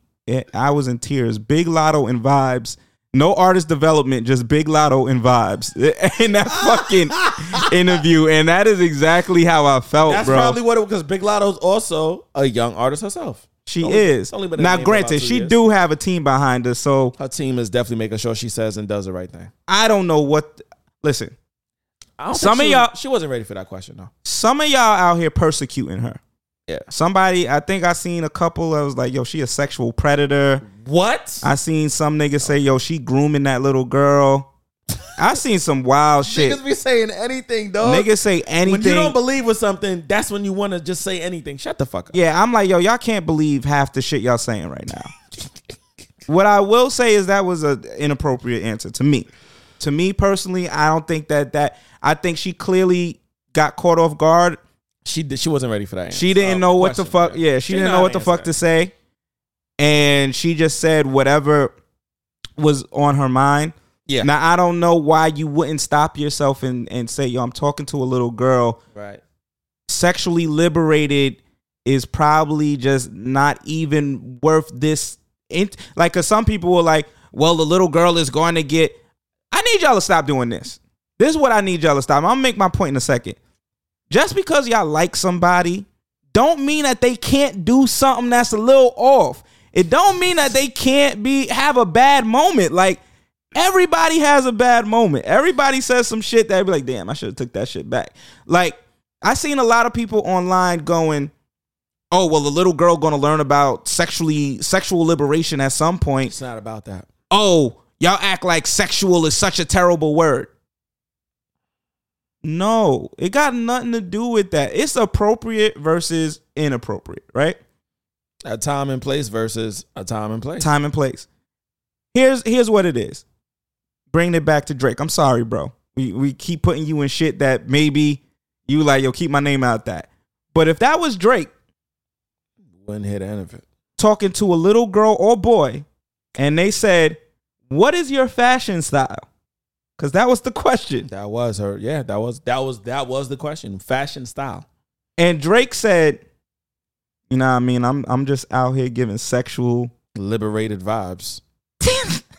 Clipped, done, finished. his career's done. I could see niggas killing Drake for that. Killing him. Like real bad. Like we couldn't even defend him. Hey, I wouldn't dare. we would be violating the nigga, son. And We'd and be, we'd be roasting him on this. and show. we both fuck with Drake to the highest Yeah. umped degree. Right. But it, it takes me back, going back to Drake, that time when Drake had texted that girl in the hospital. Yeah. And they was trying to kill him. It was like, bro, this is my fan. Like, this is my fan. Right. I, I know this fan's parents. I ain't even say nothing crazy. I didn't even say nothing crazy. Like, yo, how are you? Niggas is like, oh, he's talking to her. Nigga, we know she's not of his age. He not trying to holler at this fucking girl He's checking in on her. to make sure she's okay, nigga. Y'all niggas is crazy. So yeah, I don't think niggas need to be killing Latto the way they was killing her, but I do think that Latto should Should, be. she should have answered the question a bit better. yeah, that that's that's my only stance. She could have, cause she could have stopped it. She could have said that and probably, oh, I'm, I'm sorry. Let me actually uh, go back to answering this question the right way. She Right. could have, she could have cleaned it. She still had time because the girl said okay and was about to go to the next question. A lot of could have said, let me let me clean it up. Or a lot of could have been like, oh, I think I answered that a bit inappropriately. I'm sorry. Right, Are you right. okay? Like checking in on the girl now. Right. And the girl, even though the girl don't know nothing, the girl gonna be looking back in five years, pr- possibly two years, and be like, uh, Or the fam, the, the parents. I'm gonna look back at this interview and be like, the fuck. family is it reminded me and i've said this maybe like three times on the spot it reminded me of when we was interviewing china from ant farm Right. and we got that forewarning now i don't think i don't think because i don't know i don't think i would have asked uh, in a wild inappropriate question but that day but the father was just basically telling us nigga you're doing your job let her do hers because you could say one line it could ruin her career The father said basically was like, I'm trusting y'all to do this interview. we not even letting niggas do these interviews. Her. really wasn't. They was strict that day. We're not letting nobody put a camera in her face. But you look like me. So we gonna let y'all two niggas do that. Here's what I got for you. Y'all either do it. Y'all could y'all could ask whatever. I don't know what questions y'all gonna ask her. Right. He was like, I don't know how you're gonna edit it. But whatever you ask her, y'all could do it one or two ways. And one of those ways is going to affect her career in a negative way. So I just want y'all to keep that in mind. And I think that that is the the inverse of it with this situation, but I think the the point still stands, Yeah. right? However you answer these questions could affect your career as well. And I'm sure he's already had that conversation with China. And I'm pretty sure he's also had those conversations and had to have had those conversations because people didn't fucking listen. Or, Right. or or he never said anything and was just not trying to be that dad.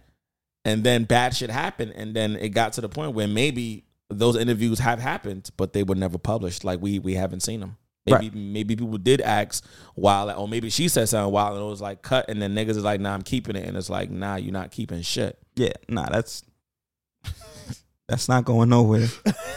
and neither are you. Actually, you and the interview are both going nowhere. Actually, um, we're, we're, we're gonna boot the interview, but we're gonna mount your shit. We're gonna make sure you don't do no more interviews. Can you imagine? Clean, yeah. I'm- I'm sure. Nah, keep it. You're blackballed now. Do what you want. You're not doing nothing else. In, not in this town. Fuck you thought it was. You live here. You no longer work here though. you about you got to go out of town to work. In fact, we we don't even we're not even going we're gonna skip the city next tour. Damn. But you still won't be able to work. Wow, Like type shit. that's bad. So yeah, yeah. Big Latto, we still fuck with you. You just a little you, bit girl. better. I better never meet you in person. Ever. PETA. Damn. Um Can a young nigga get money anymore? PETA is in Germany though. This is not like Okay. America. So I had to read into it a little bit because I was like, America PETA be wilding though too. America PETA be They be wilding, bro. They, they be wilding sometimes. But the, the- city be OD the German PETA, on a whole um, it says people for the ethical treatment of animals. PETA, German division claims devouring sausages is a symptom of toxic masculinity. Um, that is killing the planet. The nonprofit organization has urged women to go on a sex strike to save the world. During Friday's episode of Sky News Australia's Newsday available. Blah blah blah blah blah. I don't. We're not doing that. PETA uh, Australia discussed the ban. Um, the representative said the organization statement is designed to be part of the conversation starter before adding, "We don't really care about your sex lives. Um, what we do care about is the planet and the animals we share it with, and those animals are dying by the billions in the crudest ways imagine- imaginable for burgers and s- sandwich filling." Um, okay, PETA, I get the point. I do. Um, but the ladies are already eating meat. I was just about to say, there's probably more ladies eating meat than they are niggas eating meat. And it, it's not that it's not the same meat though. I was just about to say, it's two different meats. two different meats. They're not gonna stop eating meat. They're never gonna stop eating meat. So why it it don't matter if the man is eating meat or not. She's gonna eat some meat That's- that night. That's definitely a fact. Yeah. And my my my my first question for PETA is PETA. Is everybody in the organization vegan? And if they are, I, I need I need you all to prove that. I need you all to go to all the chapters that PETA is established in the world on some worldwide shit, and just give us because if they're not PETA, you need to start looking from within before you start making uh, uh statements like this. Deadass. I just know niggas isn't listen, Everybody's I get it. not vegan. Everybody is not vegan yet. And everybody's true. And everybody's not pescatarian either. Every some people eat every fucking thing, every fucking thing imaginable. Some shit that we probably wouldn't even eat.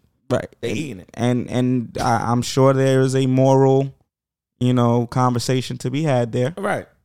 You know what I mean? Right. Um The the reality is we know that global warming is is is is, is also affecting the death of animals as well as the um the people who who are in charge of farming and produce and people, and people who are capturing animals uh, as livestock and raising cattle and shit like that. Somebody told me the other day. Now, now this is some shit that I really had to sit and think about. Somebody told me the other day. They think we ran out of chicken, and the chicken that we have is not real chicken. I said, "Now how you figure that?" It was like, they was like, "Yo, we got millions of Burger Kings, McDonald's, Wendy's, Popeyes, KFC." I said, "Okay." It was like, you think from when those companies was made up until now, we still got real chicken? I was like, I never thought about that shit. Yes, we do. They don't use that. That's the whole problem with Burger King, McDonald's, Wendy's, and all these. They haven't been using real meat, niggas. Like y'all, y'all just now. This is preservative meat That's true. that they are using for these nuggets and chicken sandwiches. Right, and- yeah, because I learned years ago, uh, uh, McChicken ain't even McChicken. It's other, it's other shit that's making it McChicken. They calling it that. That's what it's called, guys. They they if you don't remember, there was like a huge push in like the late '90s for them to start. No, my fault. Early 2000s for all of them to start using real meat yeah, because people were saying it's not real meat. right. And then more recently, you got Subway, who the, the tuna, they didn't find tuna DNA in the tuna that they selling. Right. So what the fuck is the tuna really made of? So yeah, no, we still got real chickens, y'all. We do. It's, we it's, do. it's too, it's too, uh, it's, I think what it made me think about was whatever they're naming the food is to entice people to actually eat meat. Mm. So the people that do eat meat, nigga, if you don't eat meat, but I know you like this tuna melt, Right. I'm gonna make sure I make I have a tuna melt option, even though it might not fully be, Be tuna. fish. It's, good. it tastes like It it. tastes like it because we got that down pack with the shit we putting in it. Yeah. But that don't mean that you really eating that. And that's not for necessarily us to give a fuck about. Nigga, we are worried about our, our bottom line is to make sure. Did you just order that? All right, cool. Yeah. That's Did you, what We sold it. we saw Cool. moving on. You liked it? All right. Cool. even fucking better. They got twenty percent tuna in it, but that ain't our business. And the other thing that's making me think about, y'all also, y'all also got to understand, that's like saying, yo, are we drinking real juice? Nigga, there's a lot of juice that literally says not from concentrate. then there's juice that also says mixed with artificial flavoring to give it the taste. Right. Y'all niggas got to understand what you talking about before you start talking It says all natural flavors All natural on the top of the, but then when you reid When it, you read it. it's saying artificial flavors Uh-huh, in to give it the taste. Right. right, because they're not lying. Right. They're not lying. It's a natural flavor, but but If you was drinking juice juice, you'd Nick- have some seeds in that shit. Right, right. It'd be a little thick. nigga, you might actually have to go to the doctor because you probably can't handle real, natural, raw juice. probably can't handle that shit. That's just real shit. That's just everybody's body is different. But they found the middle ground and the medium with the artificial flavoring. Facts. And oh, it only cost us fucking a dollar to get some syrup and some water and uh, maybe another flavor. Mix that shit together, put it in a box, Nigga, this gonna taste just like the shit your grandma made. and y'all niggas like it. That's- so I don't know what the problem is. it's not my business. This is my business, but how you feel about it in the end, It's not as my business. Right. As long as you like it, it's not my business. I, The thing about me, bro, I don't give about money. You know what I mean? So you let money control you and rule you and make how you move like a certain way. Like I can't, I got to stay away from you because ain't no telling what you would do for some money. R.I.P. to Young Dolph once more.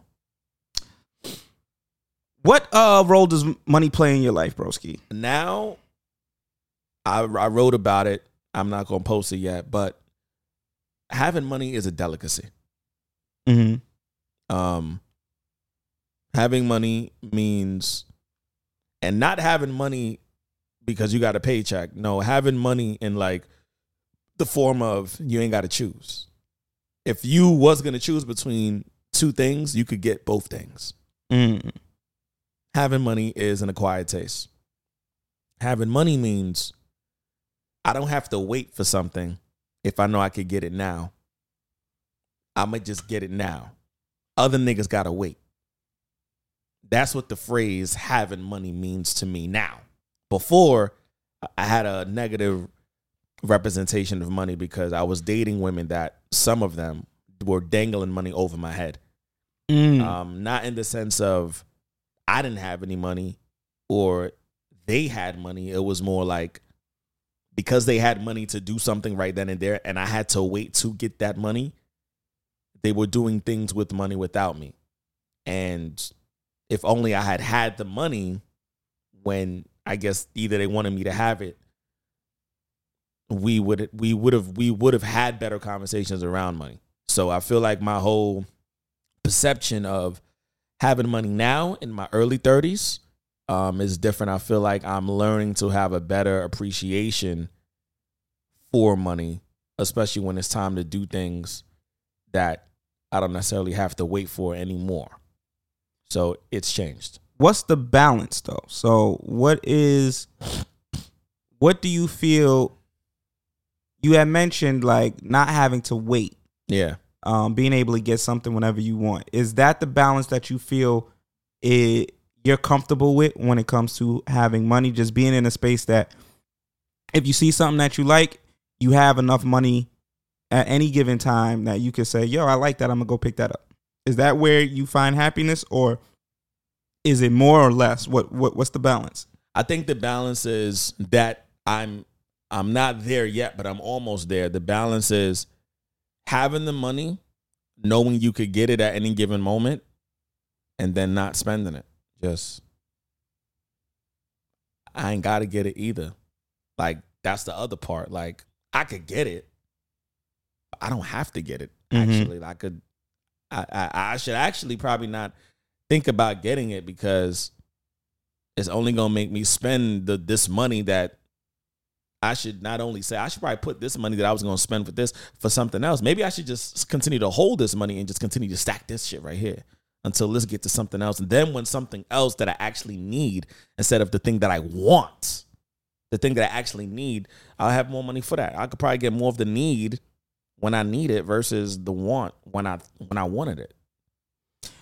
Yeah, so when I think about money, I think money is it's a necessity, right? You you need it to live, right? Like you you need a roof over your head, you need food, you need clothing. So you need it to live and function in this society. You need it in abundance if you want to live lavishly. Now lavishly means something different to everybody. Lavish to some might mean that you can get all designer brand clothing. Right. Lavish to others is you can get the, any car that you want that that would feel comfortable driving. Um, lavish might mean to others going on vacation when they feel like it, but you need money in abundance in order to do that and not feel like you're gonna come home to a stack of bills and be like, oh shit, I'm gonna be fucked up in the game for the next three months. Right? So you need a lavish amount of I mean you need an abundance to live lavishly. But often to get money you have to sacrifice. Mm. And there needs to be a balance there, right? Because for some they're they're sacrificing for most of us, we're sacrificing time to get money. So whether that is you are in a high octane job that makes it so that when you're at that job for eight hours, you're given the most. So when you get home, you too tired to do anything for yourself, or you're doing two, three jobs because that is the way to sustain whatever it is that whatever lifestyle it is that you want to make for yourself. And I think we tend to not know what the balance is. And what Young Dolph, I think, said was because a lot of times we we take it to mean the like yo money is worthless or it shouldn't be a factor i used to think like that like i don't really put money i know what what it's needed for i know why i have to have it but i'm not putting any like it it shouldn't rule anything you don't have money that's not going to be a mark on your character if you do have money that's not going to be a plus for your character I still think like that. But when Young Dolph is saying like those who worry about money, I, I I look at them weird. I look at them different. I internalize that differently now.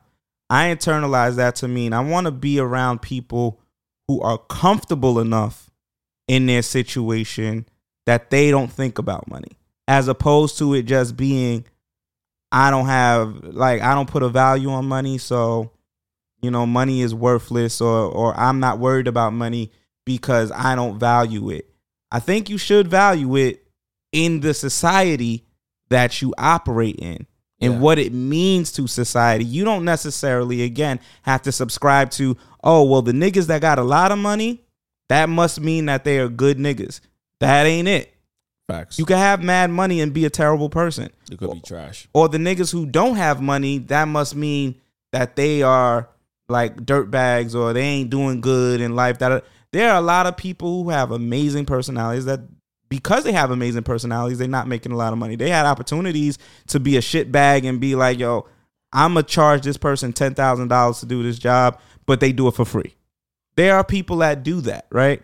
So I do think now though that I'd rather be around people that whatever side of the coin they they land on, they are in a space where they're not worried about money because they've already handled it.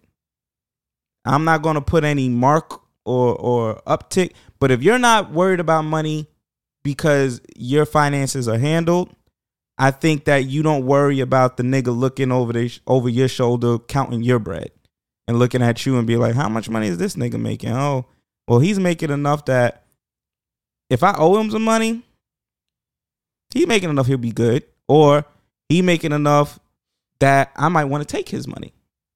Like that is where I think that conversation is going, as opposed to where in my mind years ago I'd be like, yeah, I agree, but the reason why I'm agreeing is solely off of I just I'd rather be money shouldn't mean anything. It does mean something, but what it means is more so a baseline of things as opposed to, in my opinion, like a, a character um flaw or or something that's a plus to somebody's character. So definitely an interesting conversation that that he's sparking there with that. Uh dvsn has been doing a lot of different promo tactics. Um and they just released a new song, if I'm not mistaken.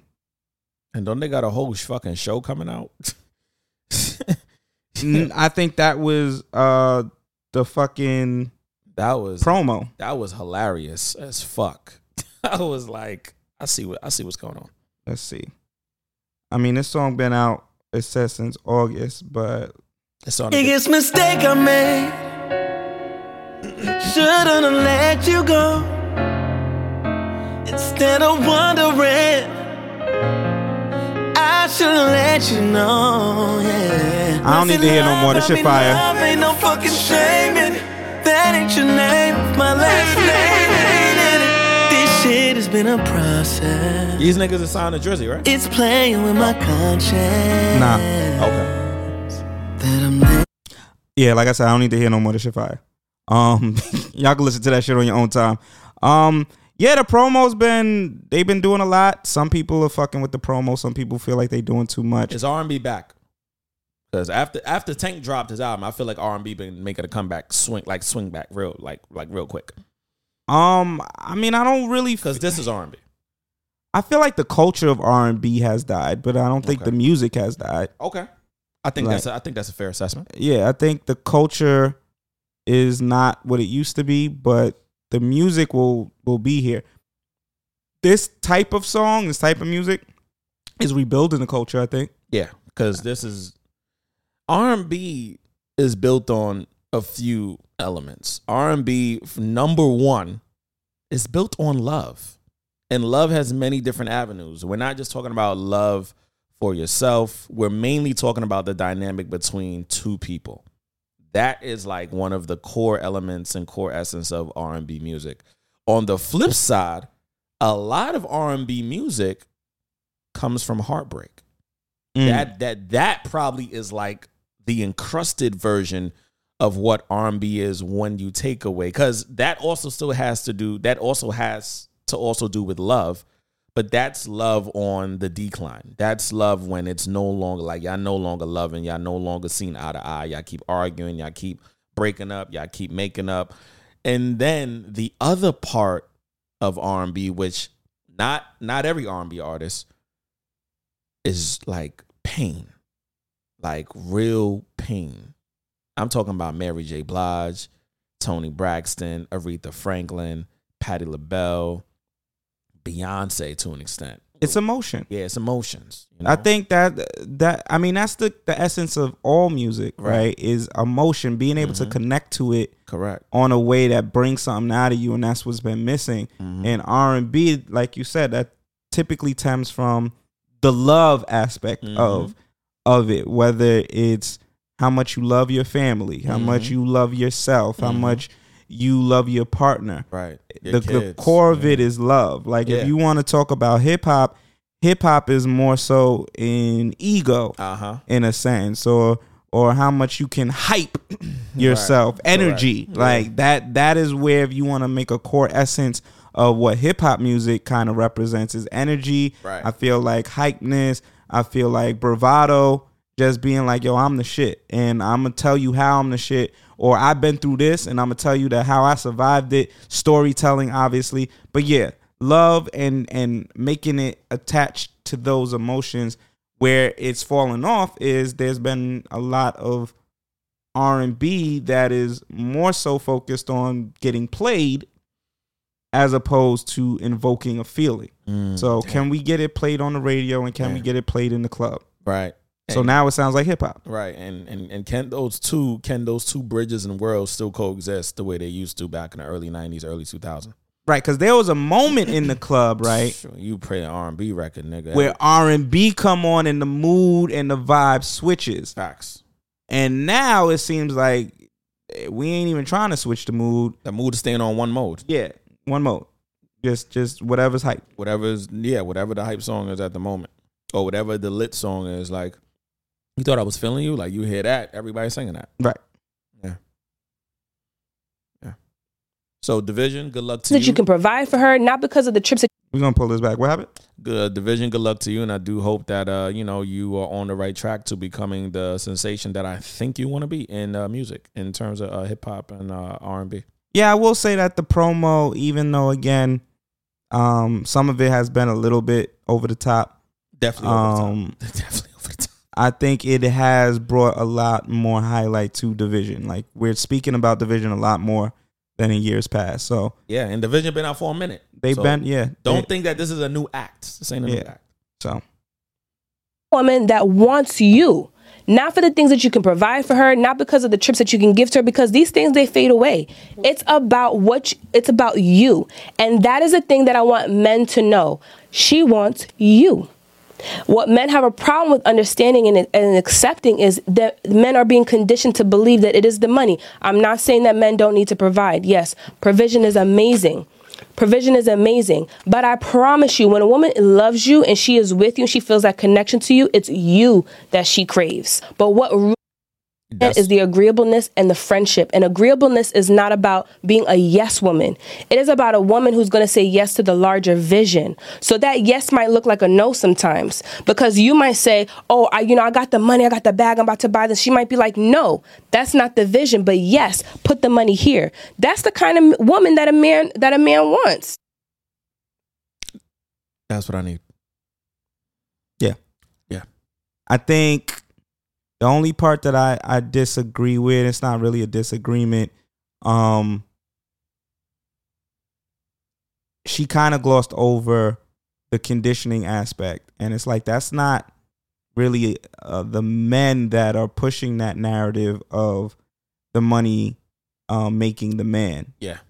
Um, some men are. I'm, I'm not saying that men aren't also responsible, but a large part of, at least on social media, That's women doing that shit. yeah, that's coming from women. There's a lot of men that I know personally that when I talk to them about what they want in a relationship, they're always talking about partnership. They're not talking about this idea of like, now, I'm not saying it because there's a lot of niggas on social media talking about, yo, she got to cook and clean. But also, I think that's in response to this idea that, oh, niggas just got to bring money to the table.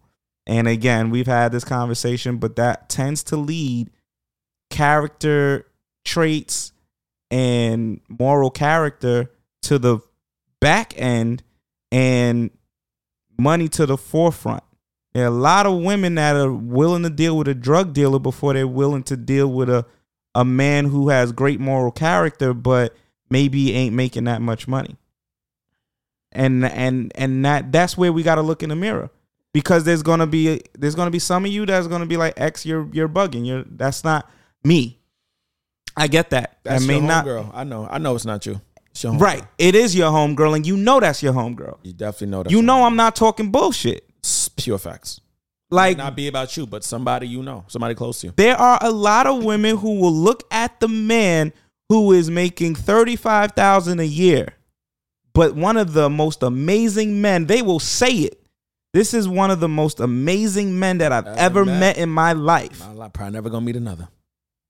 but will deal with the drug dealing nigga that she knows got some terrible moral character, but he pulling in XYZ amount of money that is that is sustainable and enough for her. So basically, what this woman is saying, it boils down to this: Do you want his money, or do you want him?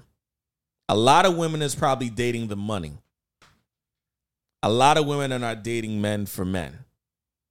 Because if a lot of women were dating men for men, breakup rates, whatever those rates are, divorce rate would probably be on a very low spectrum It'd be lower for sure. because we, we would not be necessarily be tied to this idea of money making and more how does this person make me feel? How how does this person make me feel appreciated outside of money and gifts? How does this person make me think? Does this person help me um uh, elevate in ways that money can't in ways that money just can't buy? Mm. and you know, you know, shout out to the women that are really dating men for themselves. And I feel like as I was listening to her, I was like, damn, like I feel like these last two years, I've been going through mad fucking different changes.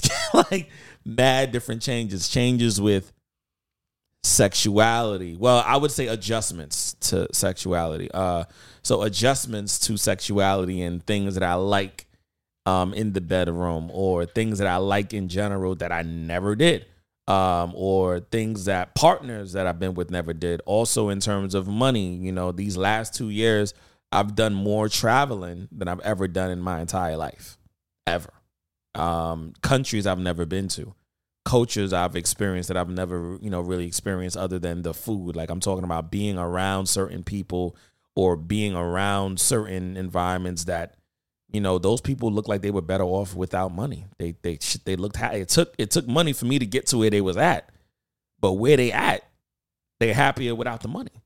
Mm. They're they're they're just so happy, um, like genuinely. Um, I think when you are a man who really wants to be with a woman, you as the man, you're not outwardly saying she has to have money. I don't even feel like I hear men say that. You only hear that shit from women. like legit, you you hear women say, "Oh, my man got to have money." I think most men you know, and going to what the, the good to what the, the good brother said. Most men would say, "Yo, I just want a partner. I want somebody I could just come home to and not stress, not argue with, Have fun with. yeah, be, be my peace. You know, somebody I could crack jokes with and not feel like I'm offending them in any way. Um, somebody that Someone that gets me. yeah, you know, somebody that's just down to earth. Somebody that you know, what I mean, is is cool. Like not somebody that's like uh, a pushover, and not somebody that's too aggressive. You know, what I mean, somebody that's just easygoing. You know, is not is not a yes woman, but somebody who you know gets me and wants me for me.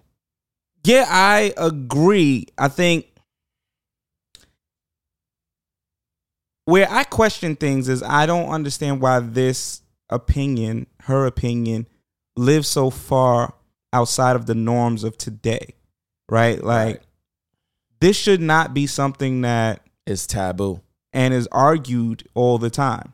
Argued a lot. There's there's always this argument from this perspective of oh well he need to come with the bag because if he don't come with the bag then what is he here for the one that bugs me out is if your man is asking for 50-50 participation in bills then you're with a roommate sis. That's not your man. Yeah.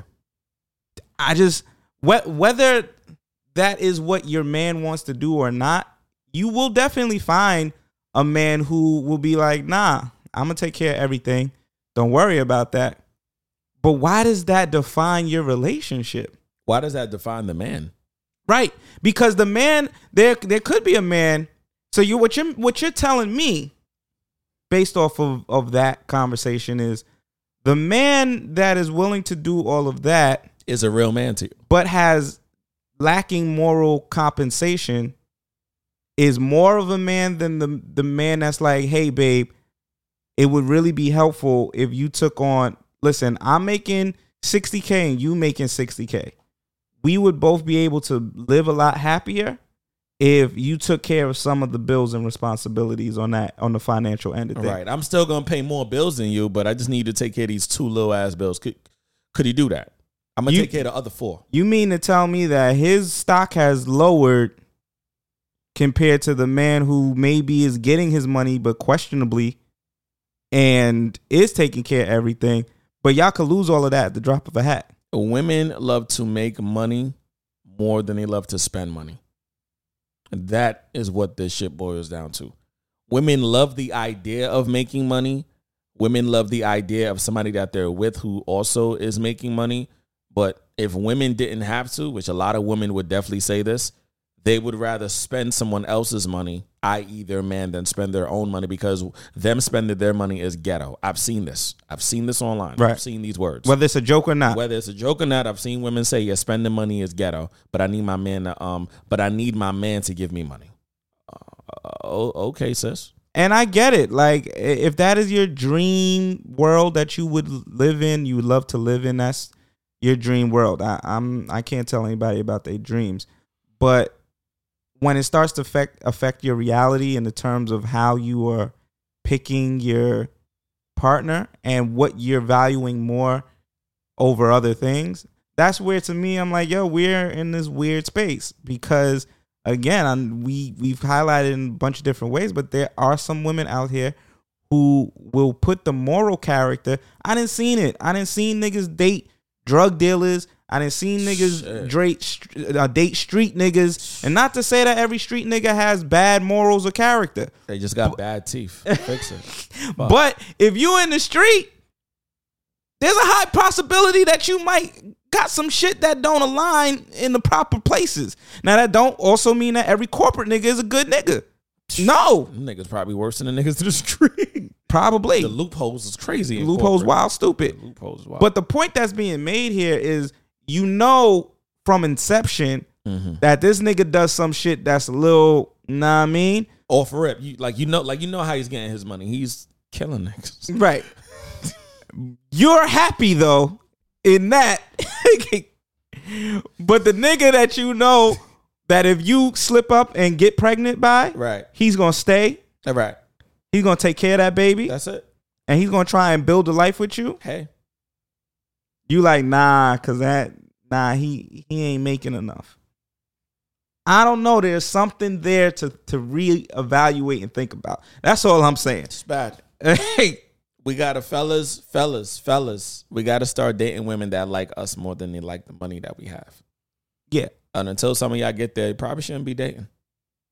And last two points. Um, there are men that perpetuate this shit too. Let's we're not just gonna put it all on women. Mm. There's a lot of men that lead with their money, and there's a lot of men that think that money is a flex. Mm. It's the nigga that's at the bodega that that pulls out a stack just to buy a piece of gum because his girl is with him.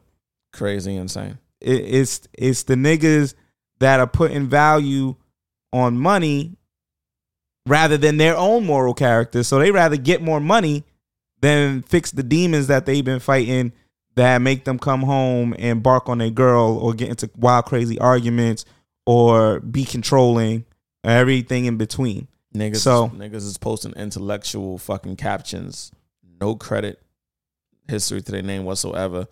You couldn't even tell these niggas to fucking send you anything, even if you was testing it. Only got cash, nigga. You always got cash. You ain't got a debit. Nah, nigga. What? Nigga, you twenty eight. You ain't got a debit card. Nah, something's fishy, dog. I don't know, dogs.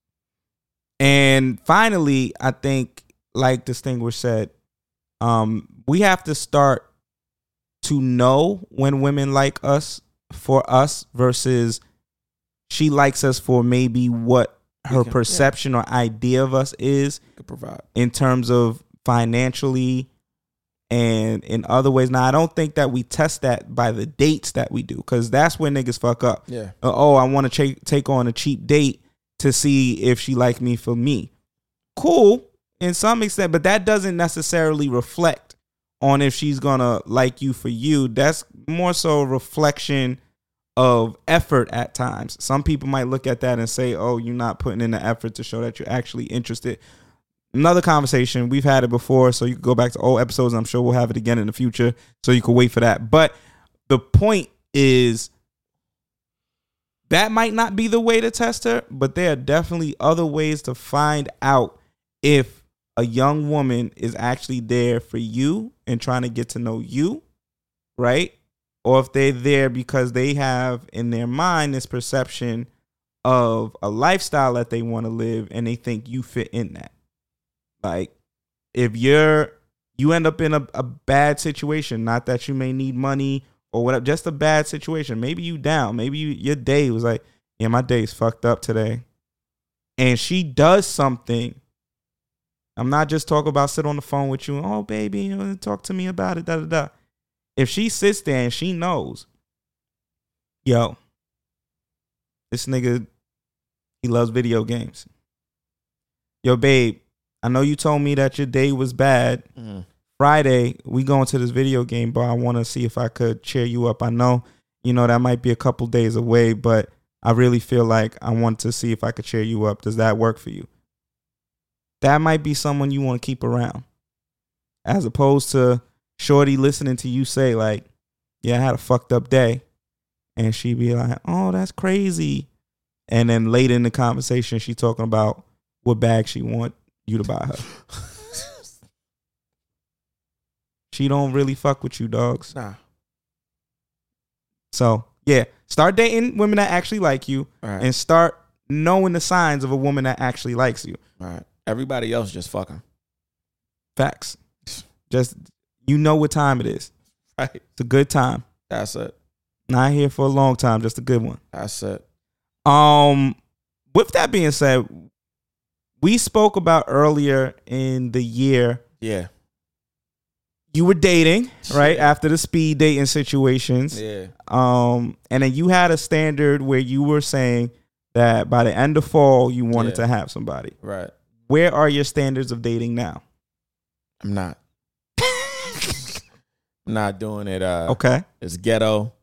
it was Okay. always it was always ghetto, but it's ghetto, and then it is complicated, and then it is frustrating because you'll have all these people that you're dating, and some you may like more than others, and some that you did have high hopes for, they let you down, and now you're upset because you put high hopes into that person when that person was not a high hoper at all.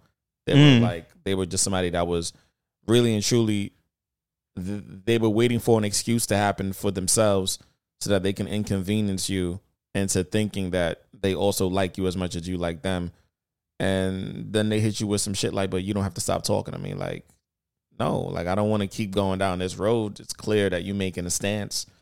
And to me it doesn't matter how many people you're honest with how much people that you're you know being genuinely considerate about we're all taking a risk when we go out on dates because we're whether we put it on our sleeves or not people's feelings and emotions are still on the line every time you do these things. Because which with each new date comes a new different experience that you're having with somebody and they're learning a different side or seeing a different side that they hadn't seen the date before or the conversation before or the text before.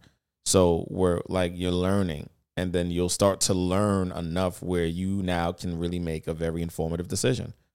Do you want to continue to get to really know this person or do you kind of just want to leave it where it is or do you want to simply just say you know what? I think it's better that we be friends and in those interactions you're going to have to have more conversations because listen after the third fourth date you, you kind of got to know what the fuck y'all doing because you, you can't keep dating this person forever. Although i know there's an interesting clip that you had sent me with the guy who was talking about court first date later and i get that if you really want to, to marry that person but we, we just speaking in general like people are dating people off rip. Some people not everybody some are dating with the you know expectations that they end up in a relationship. Looking all the way down the road to marriage everybody's not thinking about that at, at least not initially. Um i think the moral of the story for me though is yes i did have a timeline. Uh i did say by the end of fall that would have looked like somewhere roughly around the ending of november somewhere december. And now it's just like nah i'm good. Um I- i'm i'm officially not on the dating market um i'm just kind of just taking a step back All right. So, a couple of questions. yes sir Do you still stand behind timelines? Do you feel like dating with a particular deadline is helpful? that was probably the dumbest thing i ever did for myself no Okay. It's definitely not helpful Okay. at all. Shit changes every fucking day. And I've learned from myself, my feelings and my emotions. People have told me this before, but I fully accept it. This year, I, I, I definitely, I definitely, definitely 110%, I have mood swings. Hell yeah. Mm, I definitely have mood swings. Cause one day my feelings is up in the air, like I don't know, and then one day it's very concrete. It's like this is what I want, this is what the fuck I'm doing. And then I'm really gung ho about that. And then there's days where in that gung ho ness, whoever I like, some of y'all been fucking up. And then then there's somebody else now that I was entertaining. And it's hard for me to be giving them like s- similarly the same energy they was giving me because at some point they've been around me long enough x they're gonna fucking know like you you, Mhm. you not you not what's going on with you today mel you not oh and it's like i don't want to have to go into well i was fucking dating this other girl before you and you know you what you, what you were with and she did some super shit yeah. And- now you just reminded me of it. all right and i shouldn't be giving you that energy Right. so it's it's it's weird, and I'm talking about the girls that I really wanted to be, but not the girls that I just want to fuck, because that's a whole not that's a whole separate. thing. That's a different dynamic. Yeah, that's a whole different thing. Like we Yeah, we're not even talking about that, yeah. but yeah. So yeah, it's and I don't want to keep playing that game. Not with them. I don't want to keep playing the game with my fucking heart. My shit is delicate. I want to give my all to somebody. I really do want to be with somebody. I don't want to fucking play no games, but there be games being played, and it's like I don't want to keep doing this shit to myself. All right. My next question is, and I'm going to answer all these questions as well, but my next question is Do you know specifically what you are looking for. Yeah. Yeah. I think I think I've been trying to downplay it for a long, long time. And what I'm looking for is I want somebody to fully accept me for me. And that means how I am when it comes to dressing.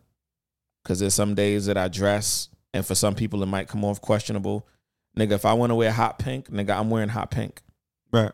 And what I wear should have nothing to do with my sexuality at all. Should have nothing to do with what type of God or religious back I believe. What the fuck I want to wear is what I want to wear. If I want to wear all Gucci today, nigga, we wearing all Gucci today. Nigga, if I want to wear all Hanes today, I'm wearing all. If I want to wear all Champion today, I got a Champion jacket. Nigga, I'm wearing Champion today. That's that that that's just what the fuck we doing. And if I want to wear all fucking Stacy Adams down to the socks, baby, that's what the fuck we wearing, nigga.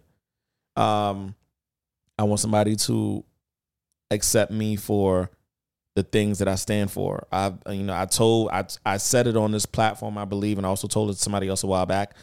A part of me that I felt like was missing a lot was my political side, which you know has been missing for a minute. And I've been back in these streets heavy. I've been written up in papers as of recent, and I've been, um, I've had photos taken by the Associated Press because I've been at marches, rallies. I'm actually going to one next week, Monday. We will be doing an observation in front of the Barclay Center because we will denounce. I repeat, we denounce all things Christopher Columbus. Get the fuck out of here. Get that. Get, that shit the fuck out of here.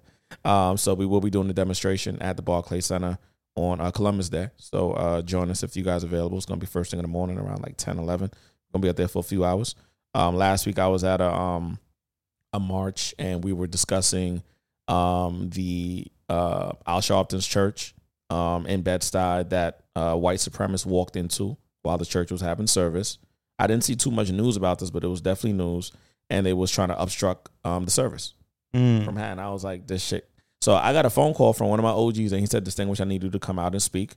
And I spoke, and a lot of the OGs that I did not know prior to that told me straight up, "What you said just evoked me, and wants me to do more." And like, yo, whatever you're trying to do, I got you. To the point where people were like, "Yo, like, if there's things going on, we will fly you out to speak." And I was Mhm. like, "Oh shit!" And just like that, just the universe is like, "All right." So you thought they was feeling you? All right, nigga. So get ready to get ready to march, get ready to protest. We about to put you back in the field because you said this is a part of you that was missing. Um, so I need the woman that I'm dealing with to understand, yo, that that you know, God forbid, there might be days and times where, yo, I'm really out there in the field fighting for black lives, and something could happen to my black life. I mean, because these these marches and some of these shit is not for the faint of heart. Some shit do be happening. The ones that I was at recently, nothing happened, but some of them shit do be happening. Um, and you know, just lastly, you know, for you to get to your next question is, uh, I want you to just fully accept me for me. That's me with money, me with no money, me with successful events, me with unsuccess- unsuccessful events, me being a homebody, and me being outside, and everybody is on my fucking body. Like everybody just want to do a show, talk, but whatever. Cause there's a lot that comes with me. I'm not the easiest person to be with because I have so many different uh personalities and can be very complex in a lot of ways, but I feel like my heart and my most genuine, sincere um, approach is to do good and be good to others. And it doesn't matter what type of walk of life they're in, background, sexual orientation. I just want to be a good human being in general. And I'm expecting that person that's with me to rock with that. Yeah, I feel like those are those are good standards to put forward. Um and the reason why I asked is because in order to find what we're looking for, we have to define it for ourselves. So in psychology and in all the researching um scholastic areas that exist, you have to do something called a operational definition. And within an operational definition, you are breaking down what you're saying something looks like piece by piece by piece. So if you're saying you want to research personality, you now have to break down what you are considering to be components of personality. Mm. Is that how someone speaks? Is that how they are angered? What specific aspects of personality you're looking for, etc., etc. Um, and translating that into dating, I think is imperative, right? Like we need to define what we are looking for. Otherwise, there was a there was a, a post that was sent to me the other day, and it was basically saying, shout out to Nisi. I think Nisi sent it to me, and it basically was saying that energies are different frequencies of a radio station. So you the the universe does not necessarily respond to your wants and desires as you want, but it responds to the frequency that you're tapping into. So if you're tapping into a negative frequency, the universe is going to match that and a lot of negativity may end up coming your way because Wow. that's the frequency that you're tuning into. But if you're tapping into a positive frequency, then positive things will come your way. And of course, the more in tune you get with the frequency, maybe the more specific um, you get. But I say that to say there are times where you might say, Yo, I want a partner. But because you don't define what that means, you'll get people that come your way that could be your partner. But it may be a plethora of people that when you finally bump into them, you don't you're, you're like yo this isn't what i wanted. That's not what i what i meant. Like you might say yeah i'm ready to date. But date what? Date who? Date how and once you define those things for yourself i think it's easier or you start at least on one end of it is easier to see what you don't want quicker right when you don't define for yourself you might date somebody and be in a space where you're like, oh, this is interesting. So let's go with the flow. Next thing you know, six, seven, eight months go by before you finally realize, oh, we on a different page. I don't really like this because this doesn't match up to what I actually want. But if you never defined what you want, you'll end up just floating along for however long that will it'll take you. Right? Like if you're saying to yourself, I want to go to Jamaica, you're going to find the quickest route to get to Jamaica. If you say, I just want to travel, you'll just sit on, I just want to travel for Right. however long until maybe a travel opportunity comes your way. And then you realize that you're in Costa Rica and you're like, well, actually, I, I kind of wanted to go to Jamaica. Right.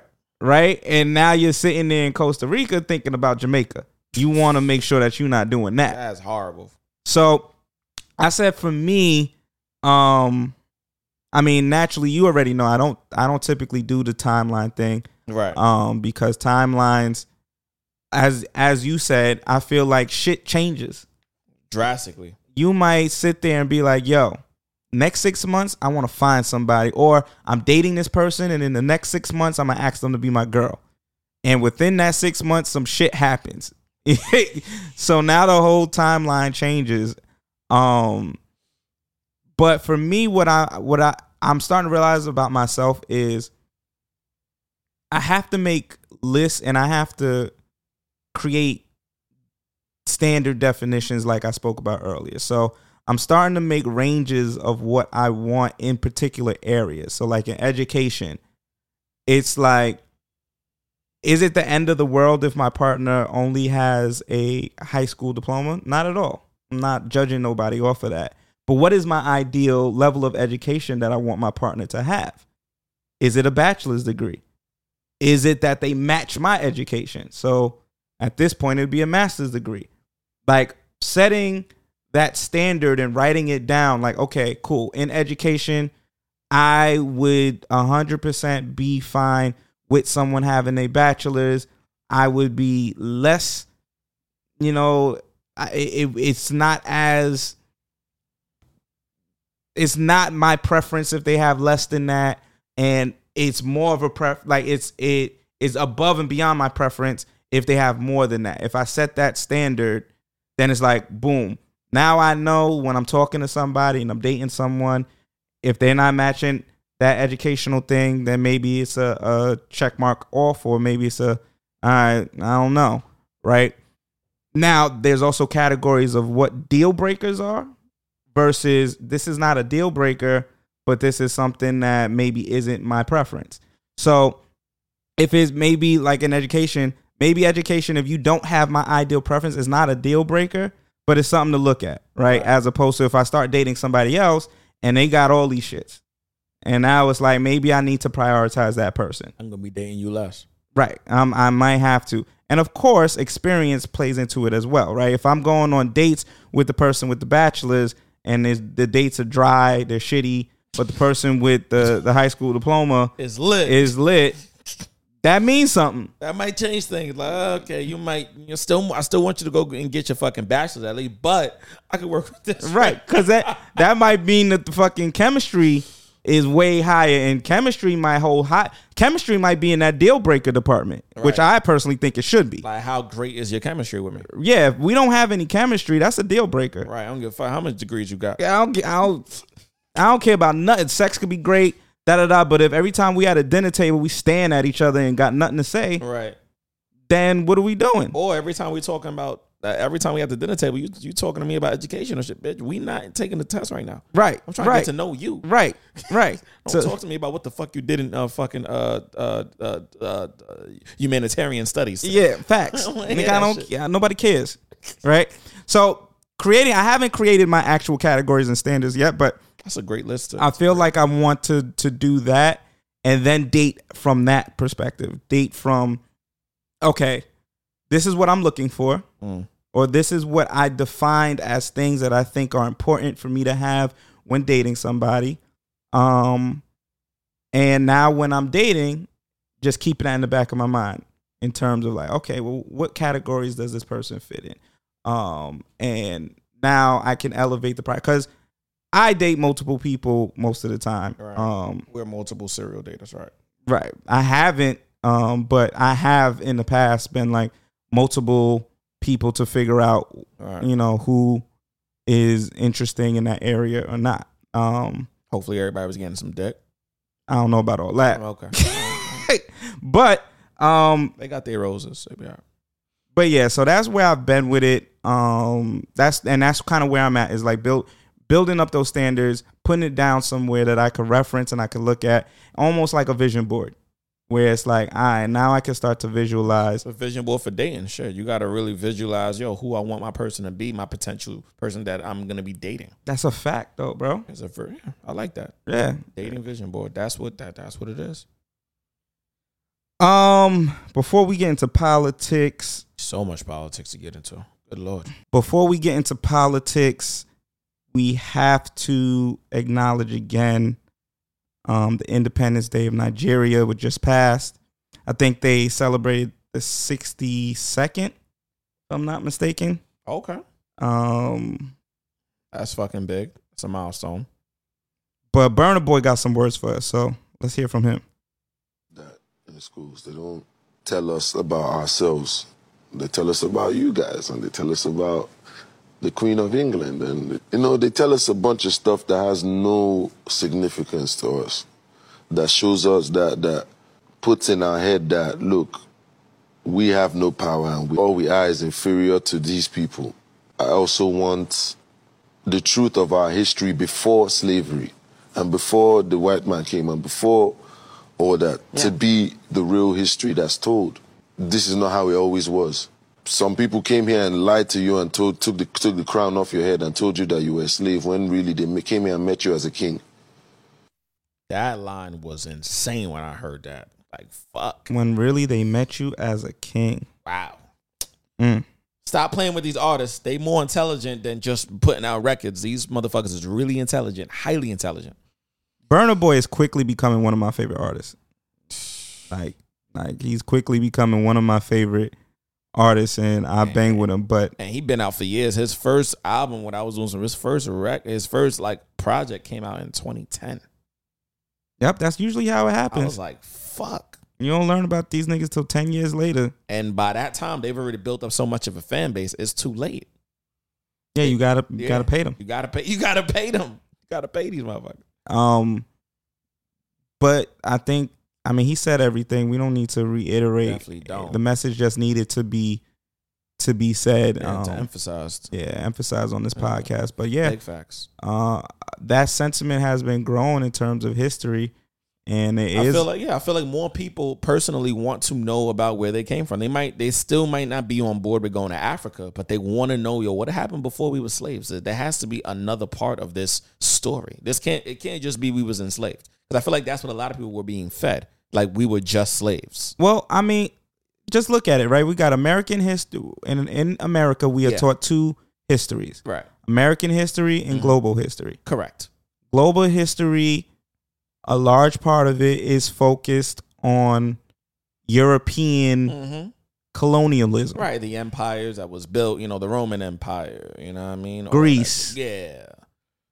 It's very limited on African culture, Mm-hmm. anything dark skinned.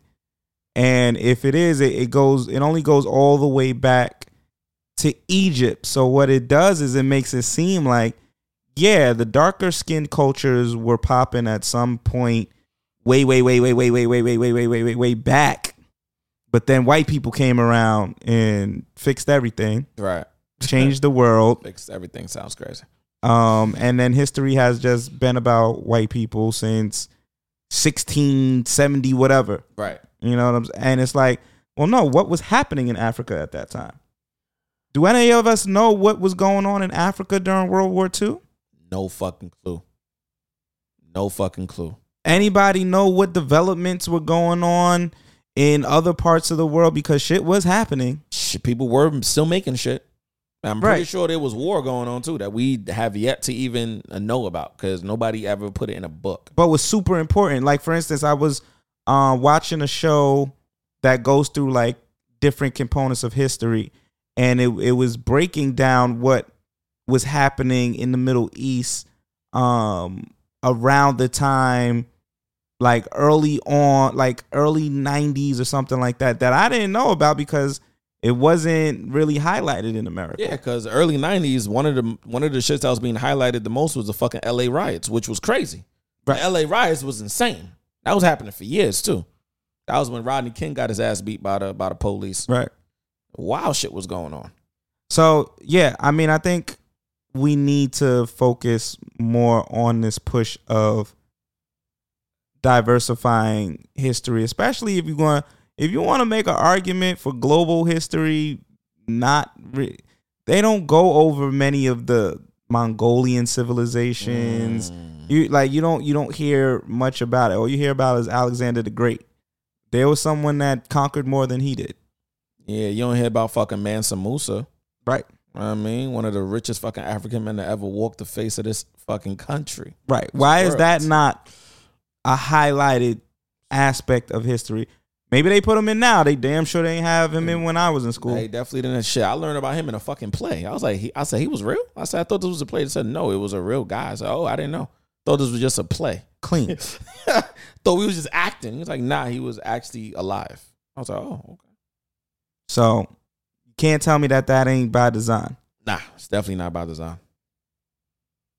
Bitch, I got the time. Time is of the essence. I'm a blessing in Balenciaga. Diamonds are impressive, but their best friends are expensive. My hours of affection, no protection. I'm within without it. Why I Weezy woke up. It's a question that don't get responses. Tie them down, inspect them, disconnect them. If there's Oh my any God. power, cowards talk excessive. Pistol ring is what I just came out with. Tired of contestants. Invest in the winners. Column. I'm so timeless, but I got plenty time. No silence, but I got plenty slimes. More kindness than a lone the slime. No problem to kill 'em, that's killing time. I done did my time, but you know they still be trying to give me time till the end of time. Since the beginning of time, I put in the time, and that's all the time. That's in the time. Put it on the line to the finish line. Never cross the line, stay within the lines. I don't marginalize, I don't sympathize. And if it's on his mind, I help him decide. If He's not breathing, homicide, then dog. defend side, and we gon' storm inside, and then once you dry, that's homicide, that's genocide. I'm large in size, they minimize.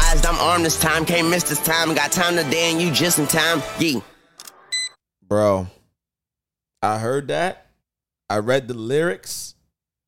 I was like, this was one of the first Lil Wayne verses.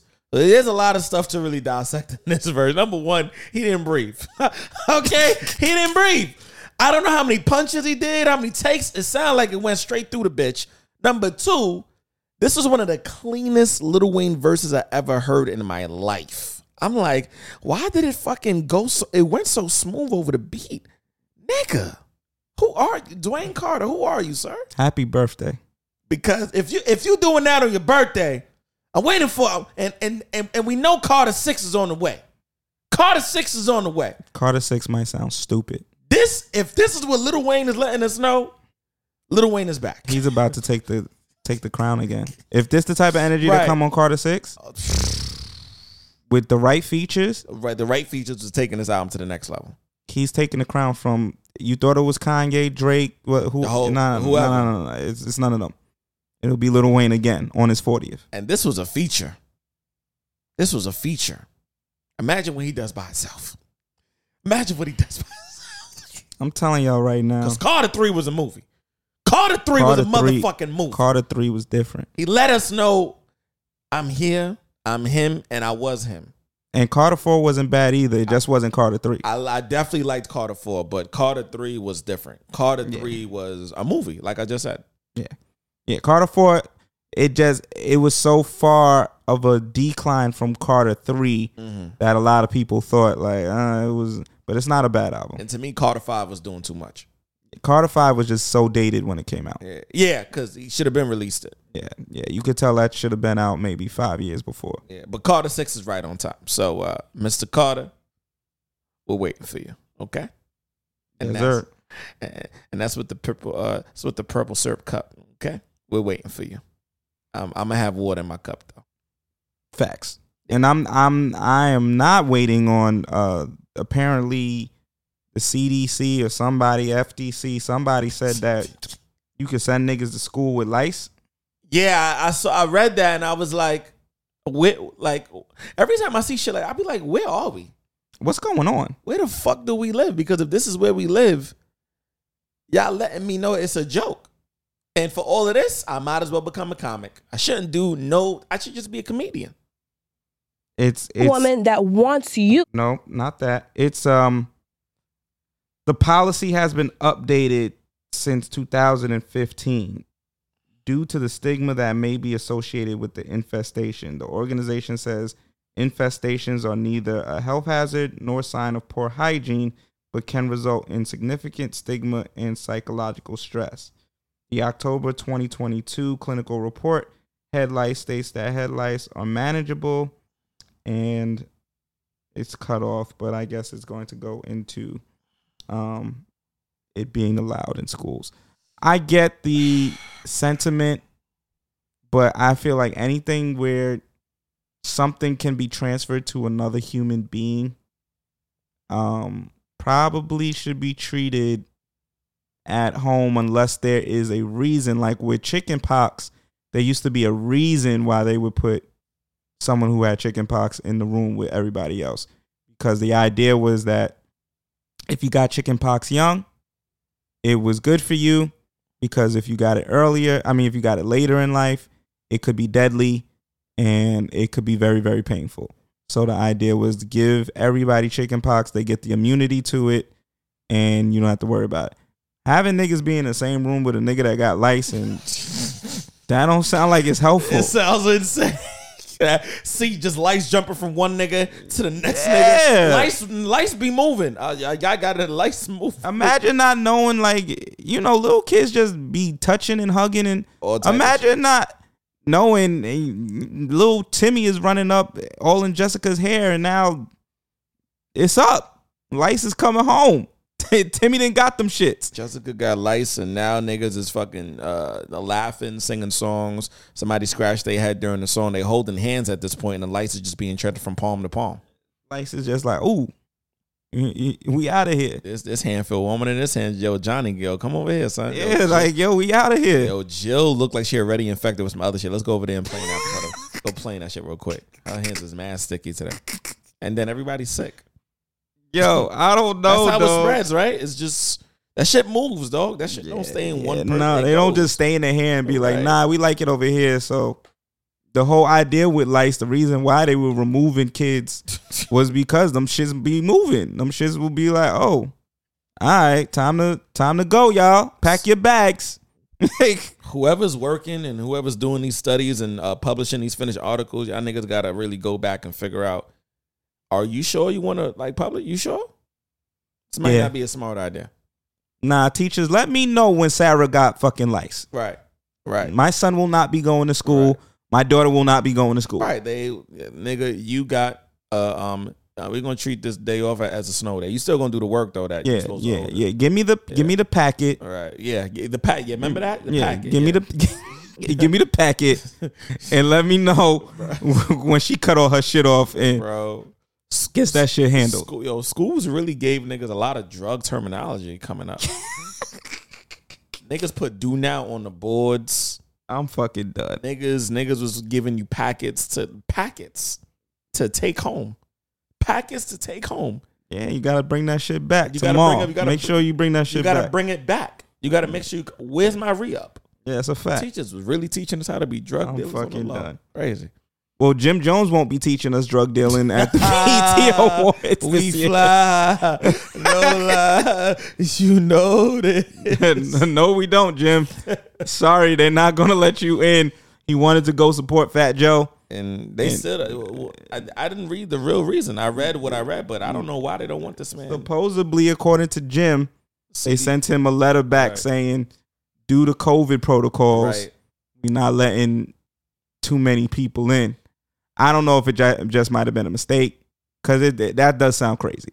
That does sound crazy. It also sounds like they pro- they probably have reached capacity. Maybe Jim Jones forgot the deadline.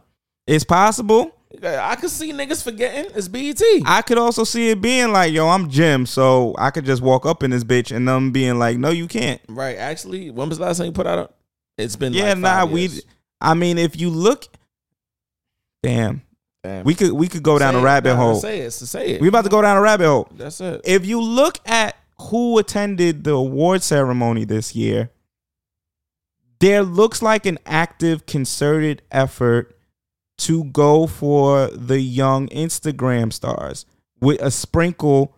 You always need the OGs there because that's that stamps the show. That makes the show seem legitimate. If we got Fat Joe there hosting the show, then it makes it legitimate to the older heads. Right. But if you've seen the red carpet shit, there's a huge gap between Fat Joe and who has been showing up on the red carpet. Yeah, there's a lot. There was a lot of people on the red carpet. I was like, I don't even know these people.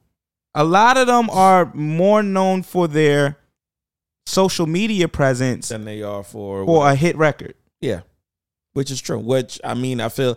Listen, once BET, I mean MTV, been was a part of the wave, but once BET realized, yo, we're gonna probably get, we need more influencers now because influencers are doing more damage on their platform than rappers are doing on their platform.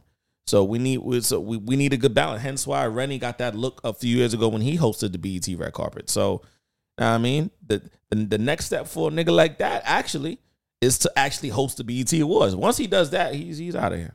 So I'm looking right now. Glorilla pulled up to the the hip hop awards, That makes sense. right? That Um, make- that, make- uh, that makes sense. let's see who else they got on here. What, was my baby there? Was Big Latto there? Dream Dream Doll, Dream Doll. Dream Doll been looking alright these past few days. So looking alright. Fat Joe, of course. Okay. Terror Squad. Uh, Joey Badass pulled up. Really? Okay. I used to be so devastated. Uh, you got Kodak Black, Okay. I hope he's okay. Lil' Kim. Okay. Put your lighters up. You got Remy Ma and Papoose, Mm, whatever.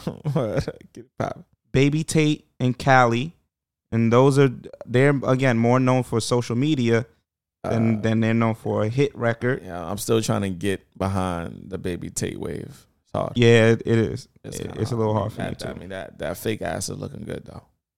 Uh, French Montana looks like Krusty the Clown. I Oh, don't know what the fuck. Some of these outfits is looking sus. Um, Mm. like niggas just threw some shit on. Damn, it's um, not gonna work for me. Yeah. But yeah, I mean, Jim Jones definitely has an argument to be there, but I do feel like BET is making a concerted effort to only have people that That it makes sense for the show. that are going to make some viral. Right. Like people are interested in seeing be there, and why are you there? People are definitely interested. Listen, Fat Joe researched his whole career without even knowing it when he said yesterday's price is not today's price. Ice Spice is there. I mean, that that makes sense. Yeah, I mean, yeah, she's only there for that one song. She's not there for nothing else. So It's crazy though that Ice Spice was able to go, but not Jim Jones. that is crazy. And Jim Jones has has twenty years in fucking. Jim Jones is part of one of the legendary groups in fucking hip hop history. Dipset, Yeah. yeah. Harlem.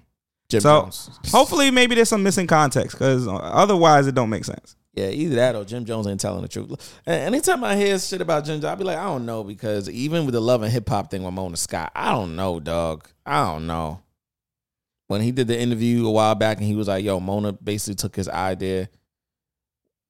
Was it was it fully your idea, Jim? Was it were, were, was y'all talking about that? And then the deal just didn't go through. One day you said you woke up and the show wasn't yours. I don't know, man. Sometimes you can't believe everything these niggas are saying either. Yeah, I need more context behind that too. I, I've always said that though. Yeah, it's, it's, like it's, it's weird shit with that because to this day he don't fuck with Mona, but he'd be like, "Yo, I wish her the best." Like, uh, were you doing some shady shit and she realized she had to get out your situation and make her own? I, I don't know. There's always two sides to the story. Always. That- that- and so like Jim's side is that he came up with loving hip right, hop, the whole and- concept and all that, which is a fire concept right? because it works. But I don't necessarily feel like this is where it gets tricky for me. Mhm. I don't know if Jim Jones, if okay, let's say he did come up with it, Right, would it be the messy, gossipy show that it is? Was that his intent? right, or was his intent more so along the lines of let's show off hood niggas and they bad chicks and the lifestyle that we live with them? That would have been. I feel like Jim's version of that show would have been totally different than what we got. probably would be less successful too. Right. It would have been like a, a, a you know maybe three seasons, but what Mona came up with, I just don't see that coming from a hood nigga. Uh, right, That that's why I don't see that Right. that concept coming from a hood nigga like yo, you know what? Mad drama. Let's throw shit at each other. Let's do arguments. Let's fight. right, Like Let's this gonna make right. yeah, this gonna make us look lit. right. Let's have like one or two running storylines, not too crazy, and then let's continue to make this a thing though. Like, all right, one season, and then we gonna see, and then we gonna all right, two season because Love and Hip Hop. I don't even know what season they're on now, but Love and Hip Hop. They have Love and Hip Hop New York. They have Love and Hip Hop Atlanta. They have so many Love and Hip Hops. It's fucking ridiculous. So and I- then other shows because of Love and Hip Hop was created because of Love and Hip Hop. Right. So I, again, I'm not saying that he lying. I just feel like there's some missing context. it's some truth that's not being said. Yeah. But it's it's gonna come out soon. It, it always does. Let me ask you a question. How many of you would trade places with a black person in this society? Raise your hand. I don't know the answer to that. Well, Of course you don't. Um, I've never heard a question like that in my life. this is this was actually an experiment that um Oh. What show was that? I don't know what show that was. Um, And that black lady looked mad familiar though. I'm like, who is she? An actor? that's definitely a show, but this was something that was done. Um, damn, I can't remember the damn woman's name, but uh, she did the the brown eye blue eye Experiment. Oh, you talking about uh, what's this lady's name? Uh, something something James. no, not James. No, um, I know who you're talking about. Yeah, oh, I'm, I'm gonna look her up. she's notorious for doing shit like that because she was she was a teacher doing It's. Elliott. Um, yeah, Elliott Jones. no, it is Jane Elliott. Jane, yeah, there we go. I knew it was a J somewhere in there. Yeah, Jane Elliott. Shout out um, to Jane Elliott. had did this very same thing where she had a bunch of college students, white college students, um, sit down and she said, "Raise your hand right now if any of you would trade places with um your black counterparts." And all of the white kids sat there and was just like, "Nah, ho." Like, Nah, hope. yeah. So like, nah, hope.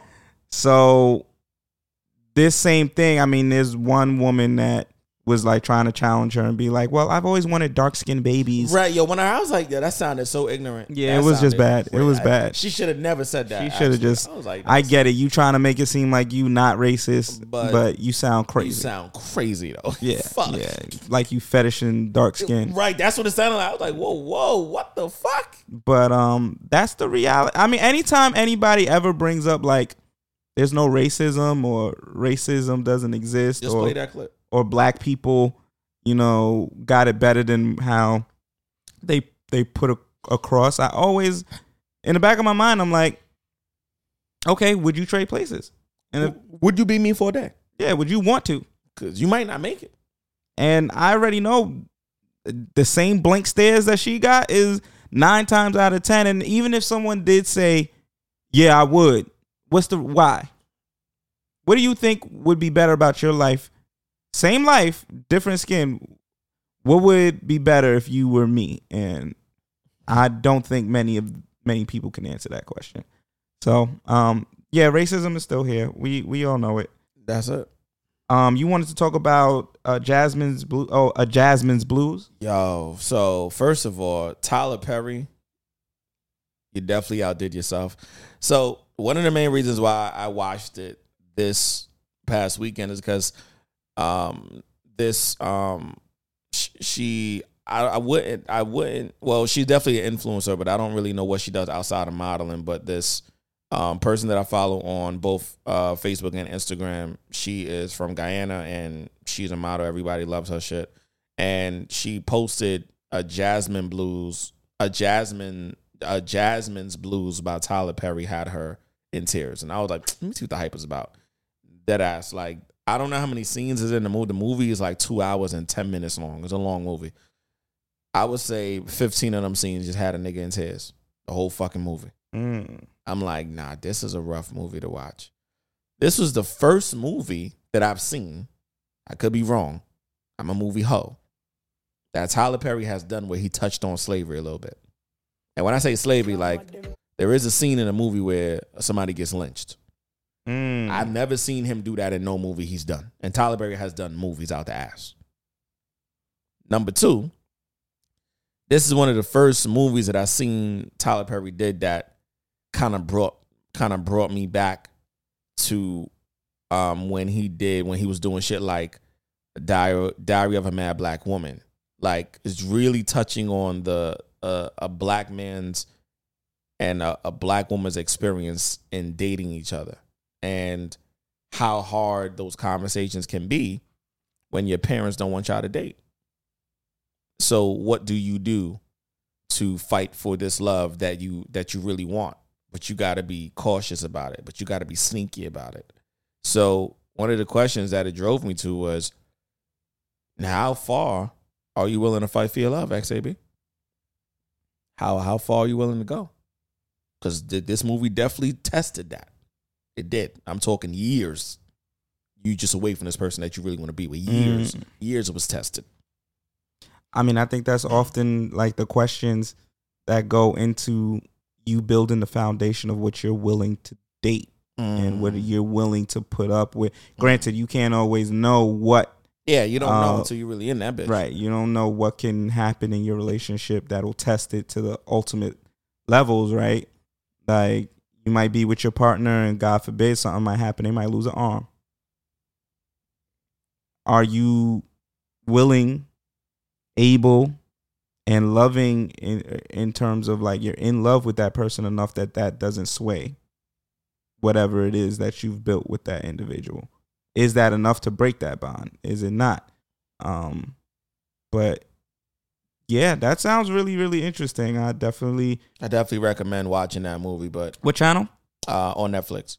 Oh, it's on Netflix. Yeah, and I definitely recommend. Yeah, so and interesting, interestingly enough, too, this was the first project I saw where it said Netflix and Tyler Perry presents. I was like, I definitely see future deals in the making. Because one thing I will say is that if you are not somebody that can appreciate, um, because so this movie has a lot of different elements to it. This movie has a lot of singing, a lot of dancing, and a lot of laughing.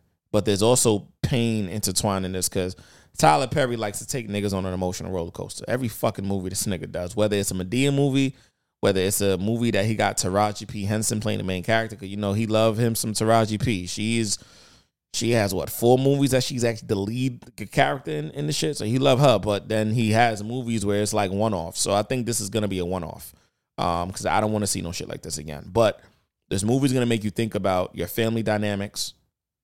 It also made me think about the relationship that if you have brothers and sisters, it made me think about damn like I wonder if this is how some of my older siblings feel.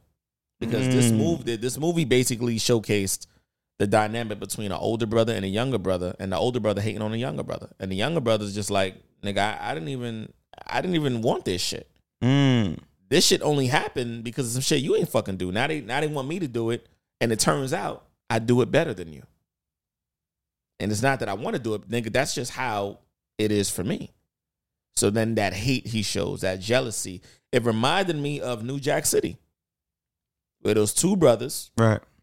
Was on the roof talking, and the question goes, "Am I my brother's keeper?"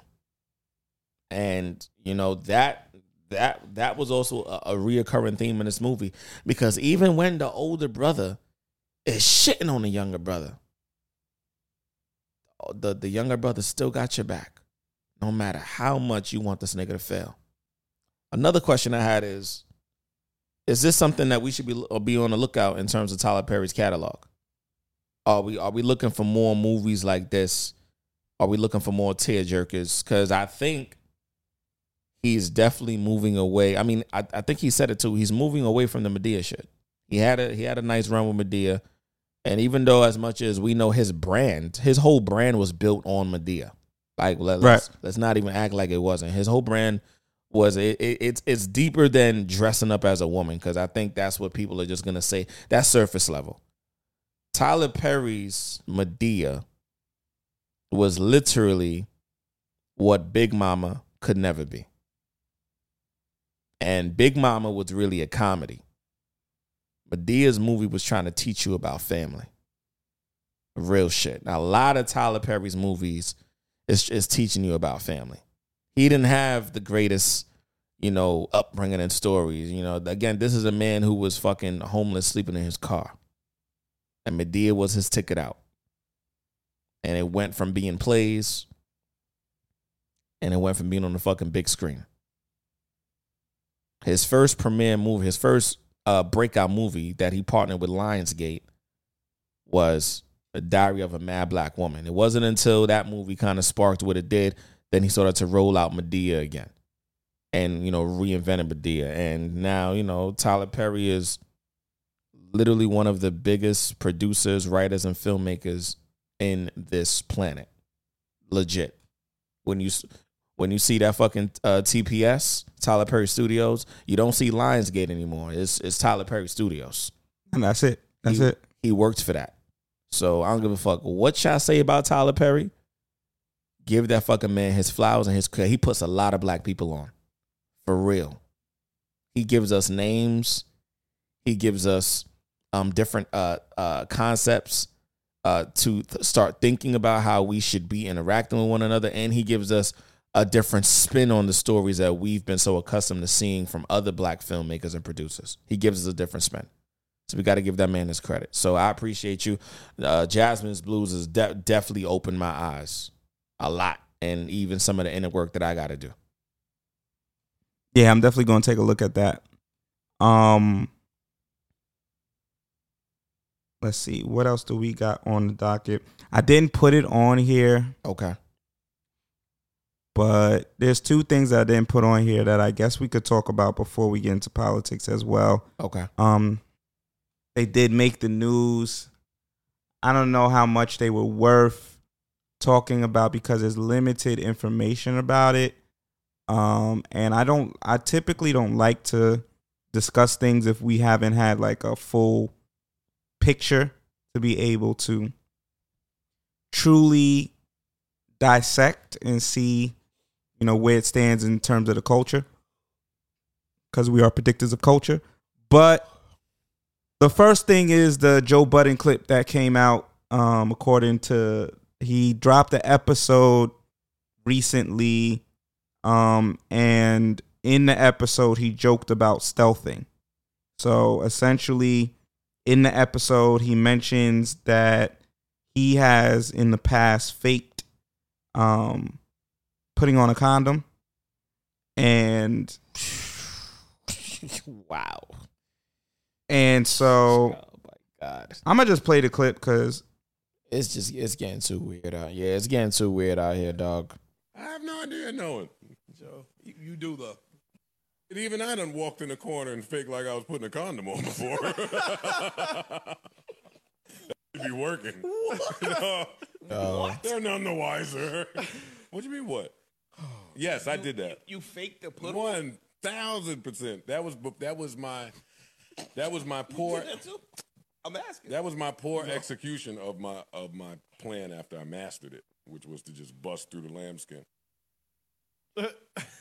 Let me go find. I don't know if I ever used a lambskin. Let me go find the thinnest condom in the world. you- you and bastard doing bust- Huh?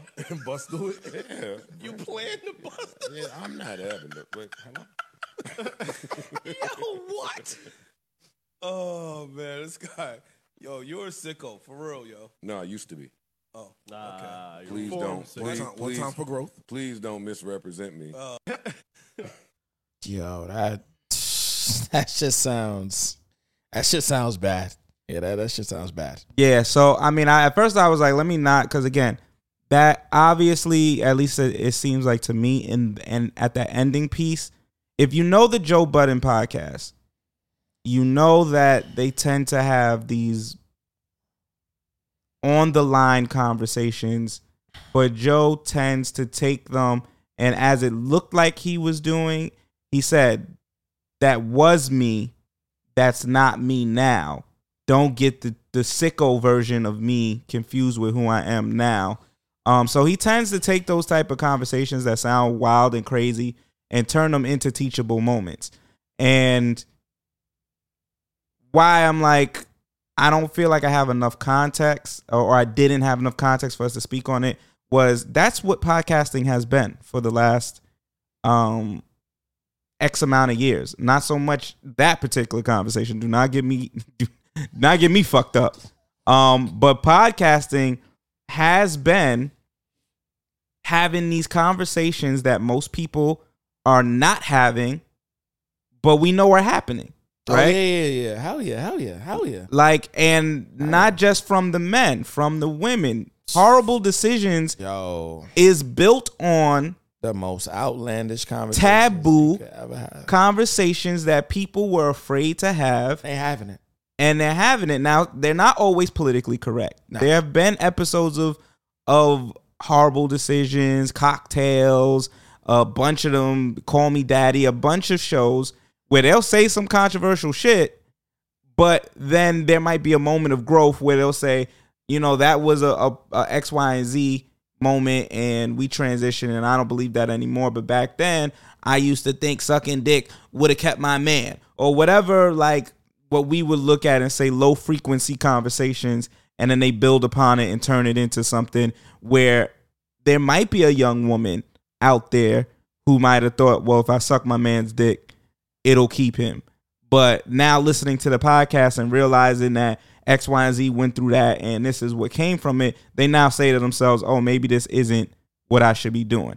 I do feel like even though it never got to that from that clip and they took the episode down, I feel like nine times out of 10 with Joe, he tends to do that, turn it into a teachable moment. So there might be some niggas out there right now who think that stealthing is something that's acceptable, but when they listened to that, they laughed and joked with with Joe and the, the group because obviously it was brought up in a jovial way, but then might have been able to been led to why that shit is not acceptable and why that's not cool and why that is not something that we need to even potentially joke about. Maybe that would have that was the route that fucked him up is he said it in a joking manner. But I'm I'm gonna get to that aspect of it too because I just wanted to highlight that in terms of podcasting.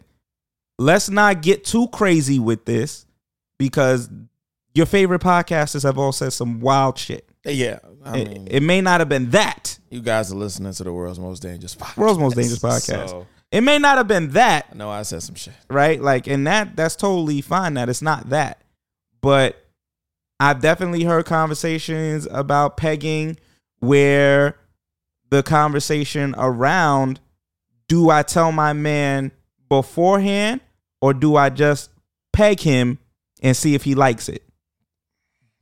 Do I introduce like even on those little question shits that have been popping up on Instagram lately? My man da da da da he's never tried butt play, but I think he gonna like it. Do I just slide my, my, my thumb in there or do I tell him beforehand? I feel like if I tell him he's not gonna let me do it. But if I slide it in there, I think he's gonna like it. I mean, I told you that's that that's kind of what happened to me. The the first time I let I let an older woman, I was fucking her. I was 21, she was 37, and I was fucking her and she was wearing missionary. I'm on top and she sliding her finger in my butt. I'm like, yo, what the fuck you doing? Just like that. I'm like, what the fuck are you doing? She's like, no, Connor. I was like, no, what the fuck are you doing? Right. She's like, it's okay. That that's how that shit happened. That was the first time. That was the first time that I ever even thought about my ass being played with in that way. And two, that was the first time I got serious in sex. I was mad serious Right. she was doing that. Right. Like I was like, I was about to stop. Because that's not consent. I was like, yo, yeah. I was like, yo, what are you doing? She's like, it's okay. I was like, yo, what are you doing? I Right. was looking at her dead on her face. I could have choked out. I was I was on top of her, and then I just let her do it. And I can't even I can't even really distinctly say right in that moment I liked it. But that was the first time I got turned out.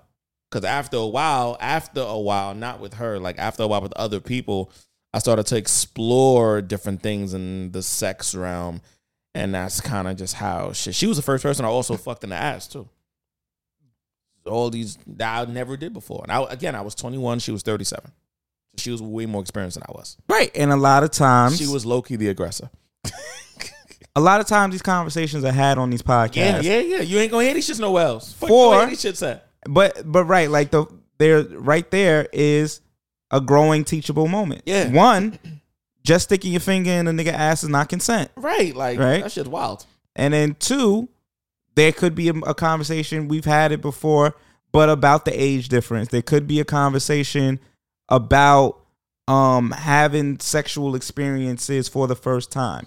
Like through these conversations that maybe me and you in in 10 years ago me and you would have had that off off mic Facts, because I would, I probably would have not been as comfortable as I am now. Too, you probably would never even thought to ask me that shit on on a mic. I'd have been on some side shit. but now you might have a young man or young woman Right, or older woman right. Or an older man. who might have been thinking some shit like, yo, maybe if I just do, and now you hear that and you say, oh shit, I, I- that I, I, ain't know that was fucked up. right.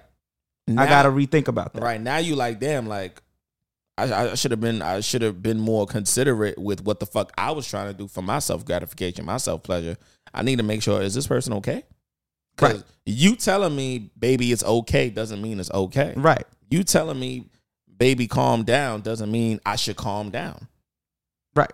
Like you should probably uh, that should have probably been a conversation before. The only conversation we had was, "Have you played with toys?" I didn't really play with toys like that. I like that. Like I played with toys, but not like that. And then this person again was a person that was in the sex world. So she was selling the lubes. She was selling the dildos. She was a part of that world. I was doing erotic poetry coming into that world, going to erotic events, seeing these things. It wasn't like I was going to erotic events and I'm telling girls stick Stick it in my ass. Right, I wasn't Yeah. doing or saying any of that. Yeah, at, at, at a show now, yeah, you might hear some shit like that, but No, but she took the liberty of Yeah. saying, oh, you're gonna like this. yeah, yeah, that was wild. So And that's not consent. nah, yeah. So thinking about it now, I I, I now know what happened to me. Are we still cool? Yeah. Does she listen to the podcast? Yeah. and yeah.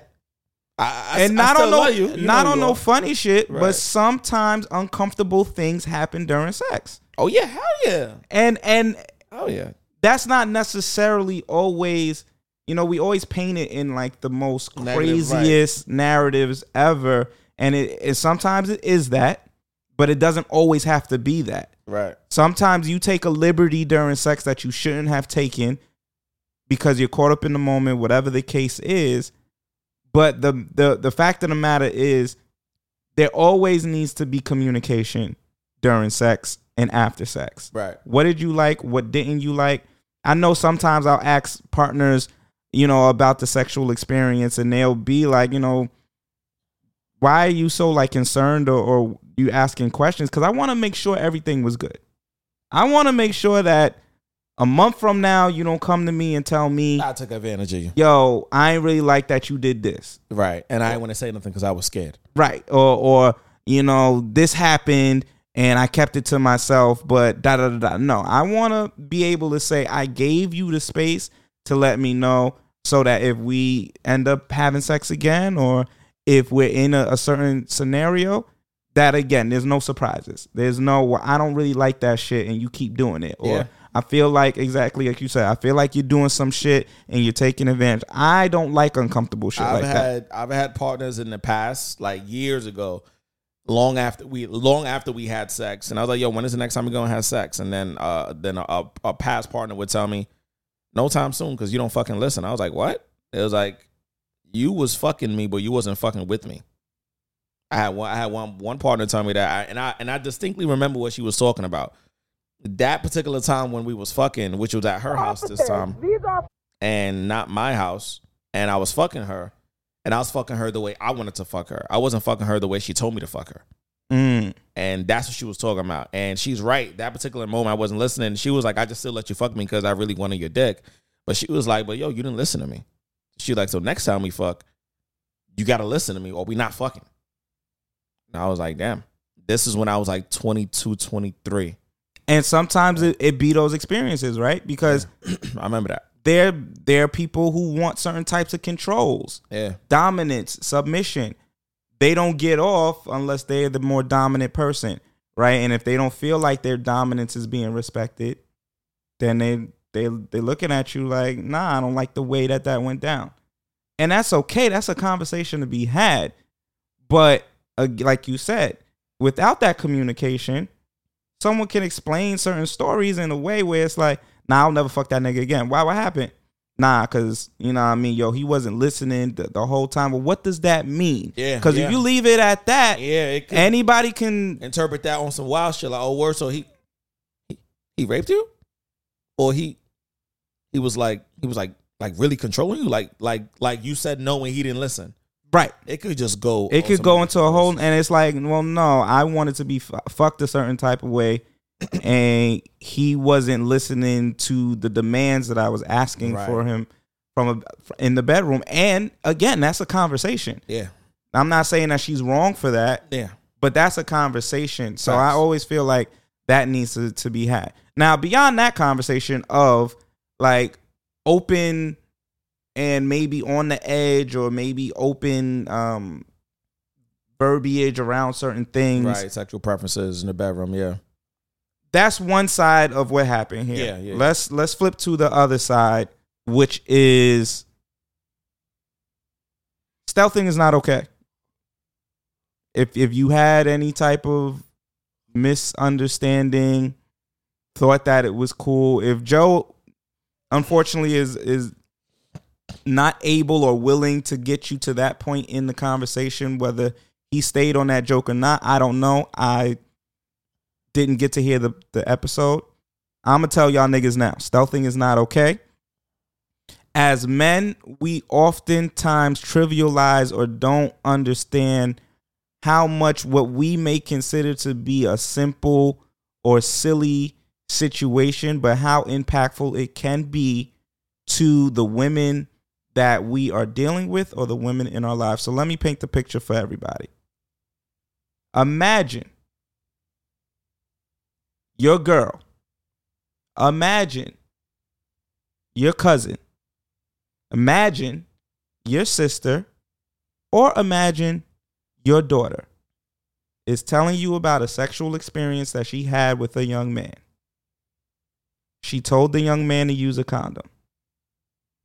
He pretended to use a condom or he took his condom off. niggas pretending to use it. It sounds crazy. they had sex with her under the impression that it was protected. Sex is done. Three weeks later, she finds out she has chlamydia. Three weeks later, she finds out she has herpes. Three weeks later, she finds out she's pregnant. Is this still a joke? Is this still funny? For many of us, right, as men, we don't get to think from those lenses because it's not happening to us. It doesn't happen to us. There are very rarely women who are going to insist on using a female condom over a condom, right? Because that process is a lot more complicated than a nigga just slipping Yeah. a Jimmy on. Right, right, right. So a lot of women are not gonna insist on yo, let's use this female condom, and then in the middle of of you having sex with her, she pulls out the condom you with your, without you knowing, and you're gonna know most of the time as a man if a woman pulls out a female condom. Shits is not small. Just kind of big. Mm, So it, shits is huge. Fucking like a tarp. Ah! like a rain a rain tarp. Your dick will be slipping and sliding. Yeah, so, I like- promise you. if you you're gonna feel it automatically that there's a difference there. It's not always the same with a with a male condom. Nope. Cause, and I blame, I, I blame the companies. I blame the companies like Trojan. I blame the company called SKYN. Cause they'll make these shit so fucking thin, a girl won't even know if you got it on or not. Even if she saw you put it on, Right.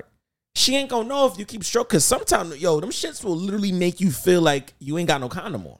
Dead ass. And sometimes them shits will bust and you not gonna know you ain't got a condom on. especially if you feel like you about to come and you just keep applying pressure to the fucking walls, nigga. By the time it pop, nigga, you done came already. It's over. Yeah. That yeah. shit, un- that shit, that shit popping before you come. Yeah. And now she pregnant for real. And that's a different conversation. But now you intentionally, Oh yeah, as a man, Stealthy. we don't we don't think about it, right? The closest thing I think most men deal with is a woman taking the condom off in the middle of sex and then still jumping on on on your dick. I've had, I've and that's had- definitely happened to I've me. had one or three. Of the, I probably had like photos and the the I want to really feel you, and they take the shit off. Yo, the, the the the first time that happened, and you know who I'm talking about, I really thought to myself, and I never forget it too. Like I was, I, I, she took it off, and I'm kissing her slow. It was like one of those like slow kisses. And I'm looking at her like, "What are you doing?" And she's not saying nothing. She just keeps kissing me, and we're we're laying down now. Everything going to so I'm like, "What are you doing?" She gets on top, and then she whispers, "Don't worry, I got my patch on. Come in me." I'm like, "You the devil!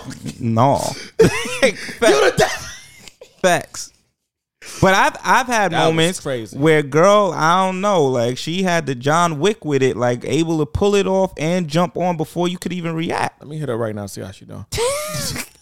Pull the condom off, get on and get on before you could even be like, wait, wait, wait, I don't want to do this without the condom type shit. And that's happened too.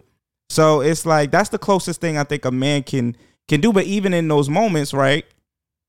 Typically you can push the girl off because you didn't seen that she took the condom off. And if you really not about it, not with it, you can stop the whole scenario. I mean, one one time that happened to me though, I definitely looked at her because I was like, first of all, I honestly didn't know she took the condom off. But prior to that, she told me she was on the last day of her period. But even then, I was like, why would you take it off? Right. Right. Yo, I looked at her crazy and I was like, yo, I don't even know you, son. What are you doing? We not I looked at her crazy. we not doing that. Like I don't ain't, we ain't fuck after that. I was like, you wildin'. I definitely got tested. Oh, this shit is crazy. But exactly. So these are the these are the things that I think men trivialize when it comes to this stealthing conversation.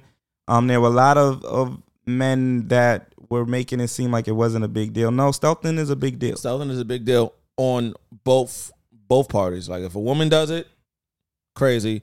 If a man does it, you definitely crazy. Yeah, you definitely just wilding. Just imagine that. Imagine giving somebody a STD all because you wanted to take your condom off and, and fuck her without her knowing.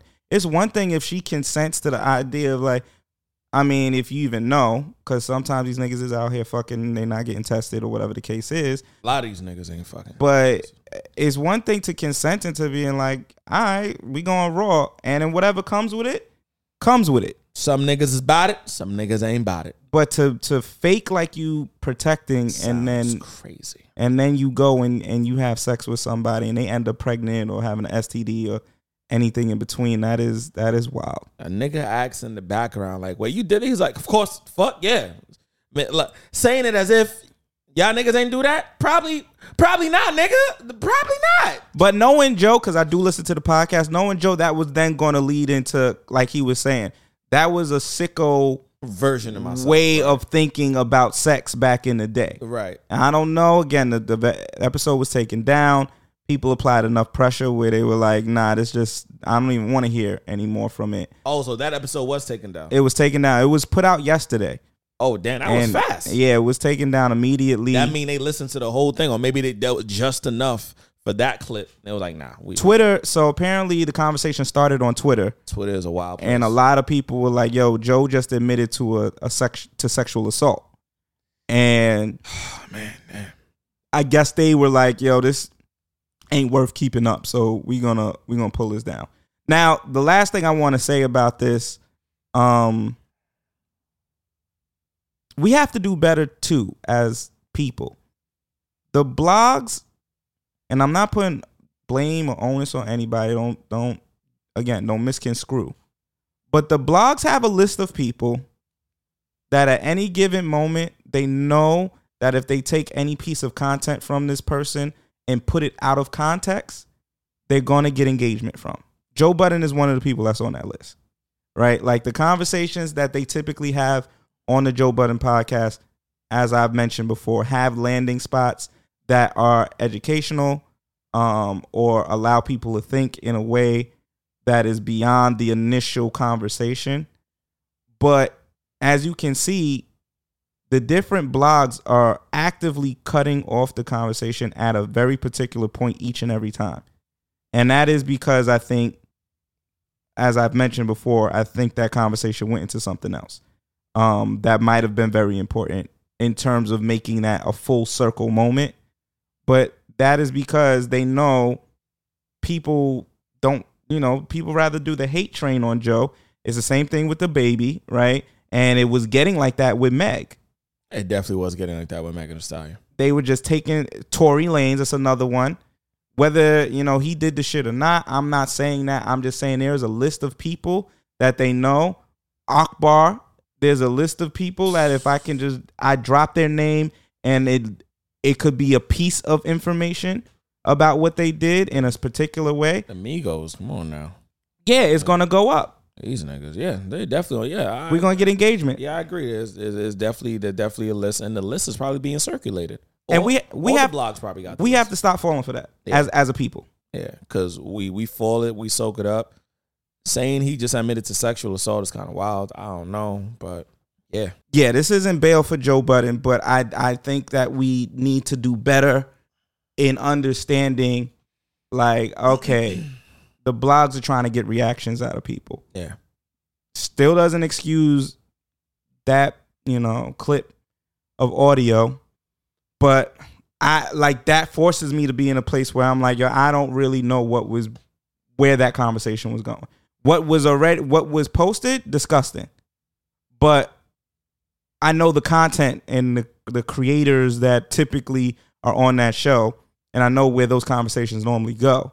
So now that puts me in a place where I'm like, is it the blogs purposely cutting this? Because they've done that to Joe before. This is not me just coming up with, you know, again, like caping for him or not. They've done that before where a particular incident has happened and they've only procured and put out the components of whatever's going to feed said narrative about Joe Budden. And if you don't know what the narrative is, is he is an abuser. Um, he doesn't like women, quote unquote. Right. Um, and like he is just a nasty person. On any given day, I don't know about the abusive shit. I'm not gonna put that on him, but Right. there is stuff out there that can support those narratives. Right. Right. So any given day you could associate those things to him. Um, but also, as someone who does listen to that podcast, again, there are a lot of great conversations, moments of growth, and Joe does a lot to support the groups and communities that the blogs often say he is against. So that is all I'll say on that. Um, and the other thing was Antonio Brown. I don't know if you've seen what's been happening yeah, with him. Yeah, I saw the I saw the clip. Um, I know he he has another clip out today as well. But yeah, I saw the initial clip. He was in the pool um, with um, a Caucasian woman, and he was like getting up or appearing to get up in the pool, and then it's like he flashed his ass, and then somebody also said he flashed his dick. I didn't see his dick, but said he flashed his ass in the face, and then he picked her up, and then he threw it back in the pool. To me, it looked like it was playing. That's what it looked like to me, Oh, which made Alright, me so feel like I don't Okay, know alright, if I have enough context right. now. I mean, me neither. I don't. I don't know. It looked like they were playing because she was smiling. He was smiling. They- According to him, she took his um swimming trunks off. She probably she probably did, but we don't know. But she probably did, and if she did, nigga, he was all right. Let me pick your throw your ass back in there. Yeah, so like originally I was like, oh shit, like this is really wild. I was like, he yo, needs help. nigga. I was like, same shot. I said, damn, this nigga. need- I said, what is this nigga doing now? Fuck. But then I saw the video and I'm like, these niggas look like they're playing with each other. It looked like they were having fun. I didn't even know the whole she, you know, allegedly. I didn't even know that. I just thought, oh, this nigga was in the pool, but that's nigga. This nigga be doing wacky shit sometimes. This nigga is he a little off, but it looked like they was playing. That's what it looked like to me. And then he put out a post and was like, y'all clearly didn't see the part where she took my swimming trunks off. Of course. And da da da da da. So now that's why I was like, this is another incident where I don't feel like we have enough context to go deep in it. Um, which Also- is why I was originally going to avoid it, but since it is, you know, such a hot topic, Right. um, I also feel like when shit like that happens, if the person that's being killed, if the other party involved, the woman, is not coming out saying anything, the person that's getting killed shouldn't say shit either.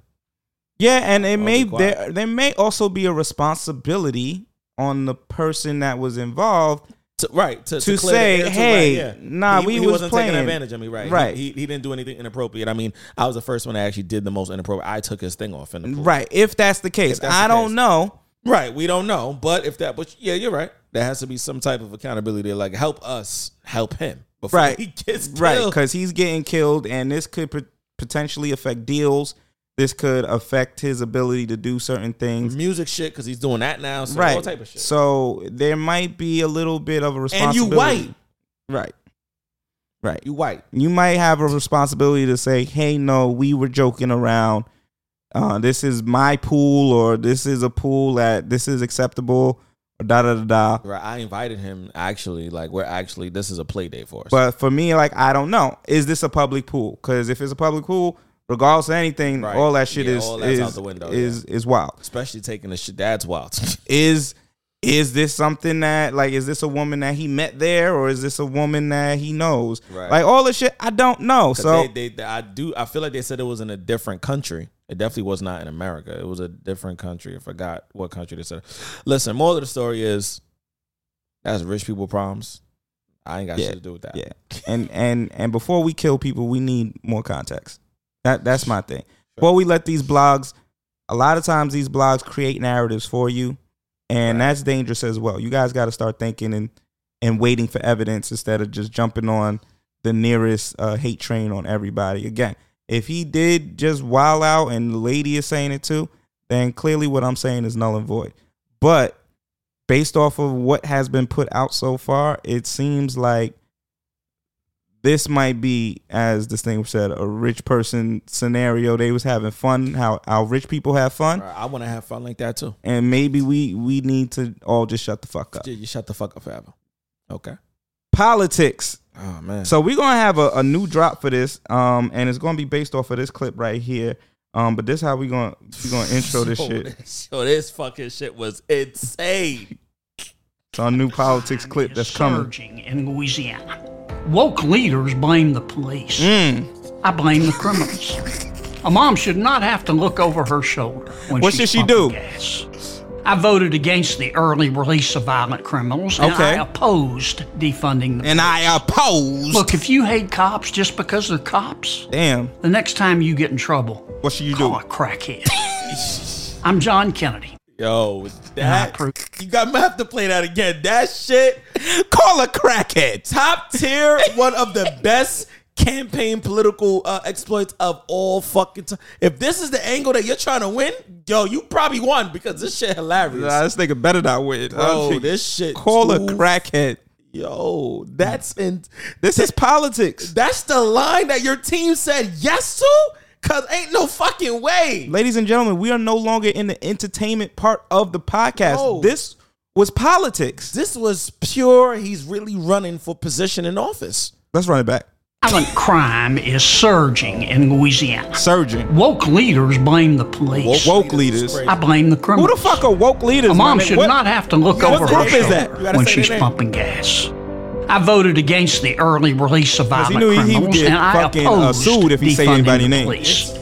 Look, if you hate cops just because they're cops, Mm-hmm. the next time you get in trouble, call a crackhead. Why is that the landing point? Yo, why is that the last line, dog? and the way he said it, he didn't say crackhead. He said call a crackhead. you ain't even hear head at the end. Call a crackhead. Call a crackhead. What, bro? That's where we at. What the fuck? Um, we're not even gonna talk about that. Yo, Louisiana, hold it down, because Yo. if this nigga get back in office, It's over. it's up. Yeah, it- yeah, it's up and it's stuck. Yeah, it's up. Black people gonna have to start traveling to other black people and be like, "Yo, what are y'all doing, son?" Louisiana gonna turn into LA right the real LA riots for real. New York got a snitching campaign that they trying to trying to push. I wish a nigga would. I wish a nigga I would. I can't wait till it starts. Yeah, yeah. s- s- s- say that my car was uh, blocking the bike lane. Okay. So apparently now, I guess in, in an attempt to fight uh, uh, double parking, uh, Yeah, double parking is basically what they're coming after. yeah, blocking quote unquote the the the bike lane. That, that was probably the whole ploy. Let's put the bike lane there so we could actually get the niggas that's double parking. Now the problem I have with this is the the bikers follow no fucking rules in New York City. They do whatever the fuck they want and put everybody's life in danger. When they decide they want to speed up and get in front of you, they get in front of you. When the light turn green and they want to go, I mean turn red and they want to keep going, they keep going. When the fucking bike niggas decide they want to ride in the opposite way of the of the the way of traffic, they decide they do that. Like, but we supposed to care about a fucking bike lane? Not to say that I don't care about the bike lane, cause I ride in the bike lane, like as a bicycle bicyclist. But what I'm saying is, y'all really trying to incentivize niggas, and you know, you know, there's gonna be a cornball nigga out here that do it for a ticket that's 175 dollars, and you get 20 percent of the ticket. So if I take a picture of some nigga illegally parked, I'm gonna get 20 percent of whatever they're fined. That's some shit. New York, y'all, y'all don't, yo, y'all about to start fights. Yeah, Cause oh. now if I see a nigga trying to take a picture I of my see- car, I see mad fights getting because the first thing I'm saying, are you sure you want your phone? Because I'm about to break your shit. that's a fact. I'm definitely about to. You're not about to post me on no fucking site. Hey yo, what are you doing? I had to go in there to get a to to get something real quick. And I could see a lot of Karens getting ready. Yo, Karens. Yeah, you're in a bike. You already know there's gonna be a bicyclist, and they're gonna get upset. What is they- this doing here? They're gonna dead take a photo. And they're gonna take a photo. even when that bicyclist goes around your car, they're gonna take a photo of your car in it while they them. Nigga, if you don't get the fuck away from my vehicle, Yeah, yeah. I see it. This is gonna cause Yeah. some problems. Nah, it's, it's gonna be bad. Once I saw it, I said, "Oh, this is," and and they talking about they gonna give niggas twenty percent off each ticket. Yeah, all right. Yeah, y'all niggas is bugging. yeah, bugging the fuck out. New York City is gonna have a field day with those niggas. Um, I guess attached to the crackhead, the midterms are coming up. Um, so that will be depending on your state. Um, that's some Senate races, that's some House races. Uh, so please get informed. Start getting informed now. It's October. Um, but those races will be happening in November. You have a whole month to get your shit together. Literally, we're recording this on the second. most of the times. Election day. I don't know when is election day this year. Uh, it's November. th- Uh, I think November fourth or fifth, somewhere around there. Let's check. But Let's- it's always it's it's always it's always the first Tuesday in the first week of November. Yeah, facts. Um, first day of American what heritage ended Indian Heritage Month. Yeah. Oh, the eighth, Oh, the eighth. eighth this year. Okay, great. Um, yeah. So you got a month to read up on whoever's running for what in your city And start to make some real decisions. and make real decisions as opposed to whoever's name you recognize or whatever party they are affiliated with. or with. whatever fucking things they have in place or want to get in place that you agree with or you associate yourself having values with. I know for me, I need to figure out uh, who has Rikers Island on their list because what the fuck is going on there? That video was insane. Those photos, super graphic. I'm like, I don't know. It is fucking disgusting. And And, and when the news reporter said some of those people that we were looking at, they're actually in jail, but they actually have no trial date set. Like, bro, see, it's a systematic plan. How whichever way you look at it. And when she mentioned Kalief Browder, I was like, damn, I really remember that story. Two years in Rikers Island getting fucked up every day for two years. And he comes out, and then now niggas want to be concerned after he takes his life. Meanwhile, he was fucking in jail for a crime he didn't even fucking commit. He didn't even do that shit. But he was sitting in jail with no trial, almost three years. The system failed that man like they failed so many other people before him. Rikers Island got to get shut people down. have died in Rikers in the last year. Rikers is infamous, but what most people don't realize is that it's not some big bad prison for big bad people. It's a pretrial detention center, meaning the people being held there have not been convicted of a crime. They've been incarcerated simply because they're poor and they do not have the money for bail. They haven't even had a trial. Anybody arrested in New York City for any They don't teach us. over 20 people have died in Damn, Rikers gotta pull in the that back. last year. Rikers is infamous, but what most people don't realize is that it's not some big bad prison for big bad people. It's a pretrial detention center, meaning the people being held there have not been convicted of a crime. They've been incarcerated simply because they're poor and they do not have the money for bail. They haven't even had a trial. Anybody arrested in New York City for any reason who cannot afford bail, they're sent to Rikers. Over 90% of the people incarcerated at Rikers are black or brown. The jail has been notorious for human rights abuses for decades. Last year, it was even declared a humanitarian crisis. Despite a widely popular campaign to close Rikers, especially after the death of Kalief Browder, a 16 year old who was wrongly accused of stealing a backpack and sent to Rikers for two years before he was released and eventually took his own life, no substantive steps have been made to close the jail. And New York continues to spend $860 million on the jail. Over 20 people. It's depressing, man. that shit is crazy. Yeah, it's, it's I mean, those stats are insane, by the way. Stats too. were stupid, bro. Those stats really let you know this is a systematic design. She didn't mention nothing about white folk because it's, it's, it's more of us in that bitch. than It's mad black and brown people I in mean, Rikers. I've been to Rikers to visit people. I've been to Rikers to teach poetry. I've been to Rikers to visit people. Um, in terms of like trying to just give them some words of encouragement, knowing that nigga, I don't know, they don't know, nobody know when the fuck they getting out.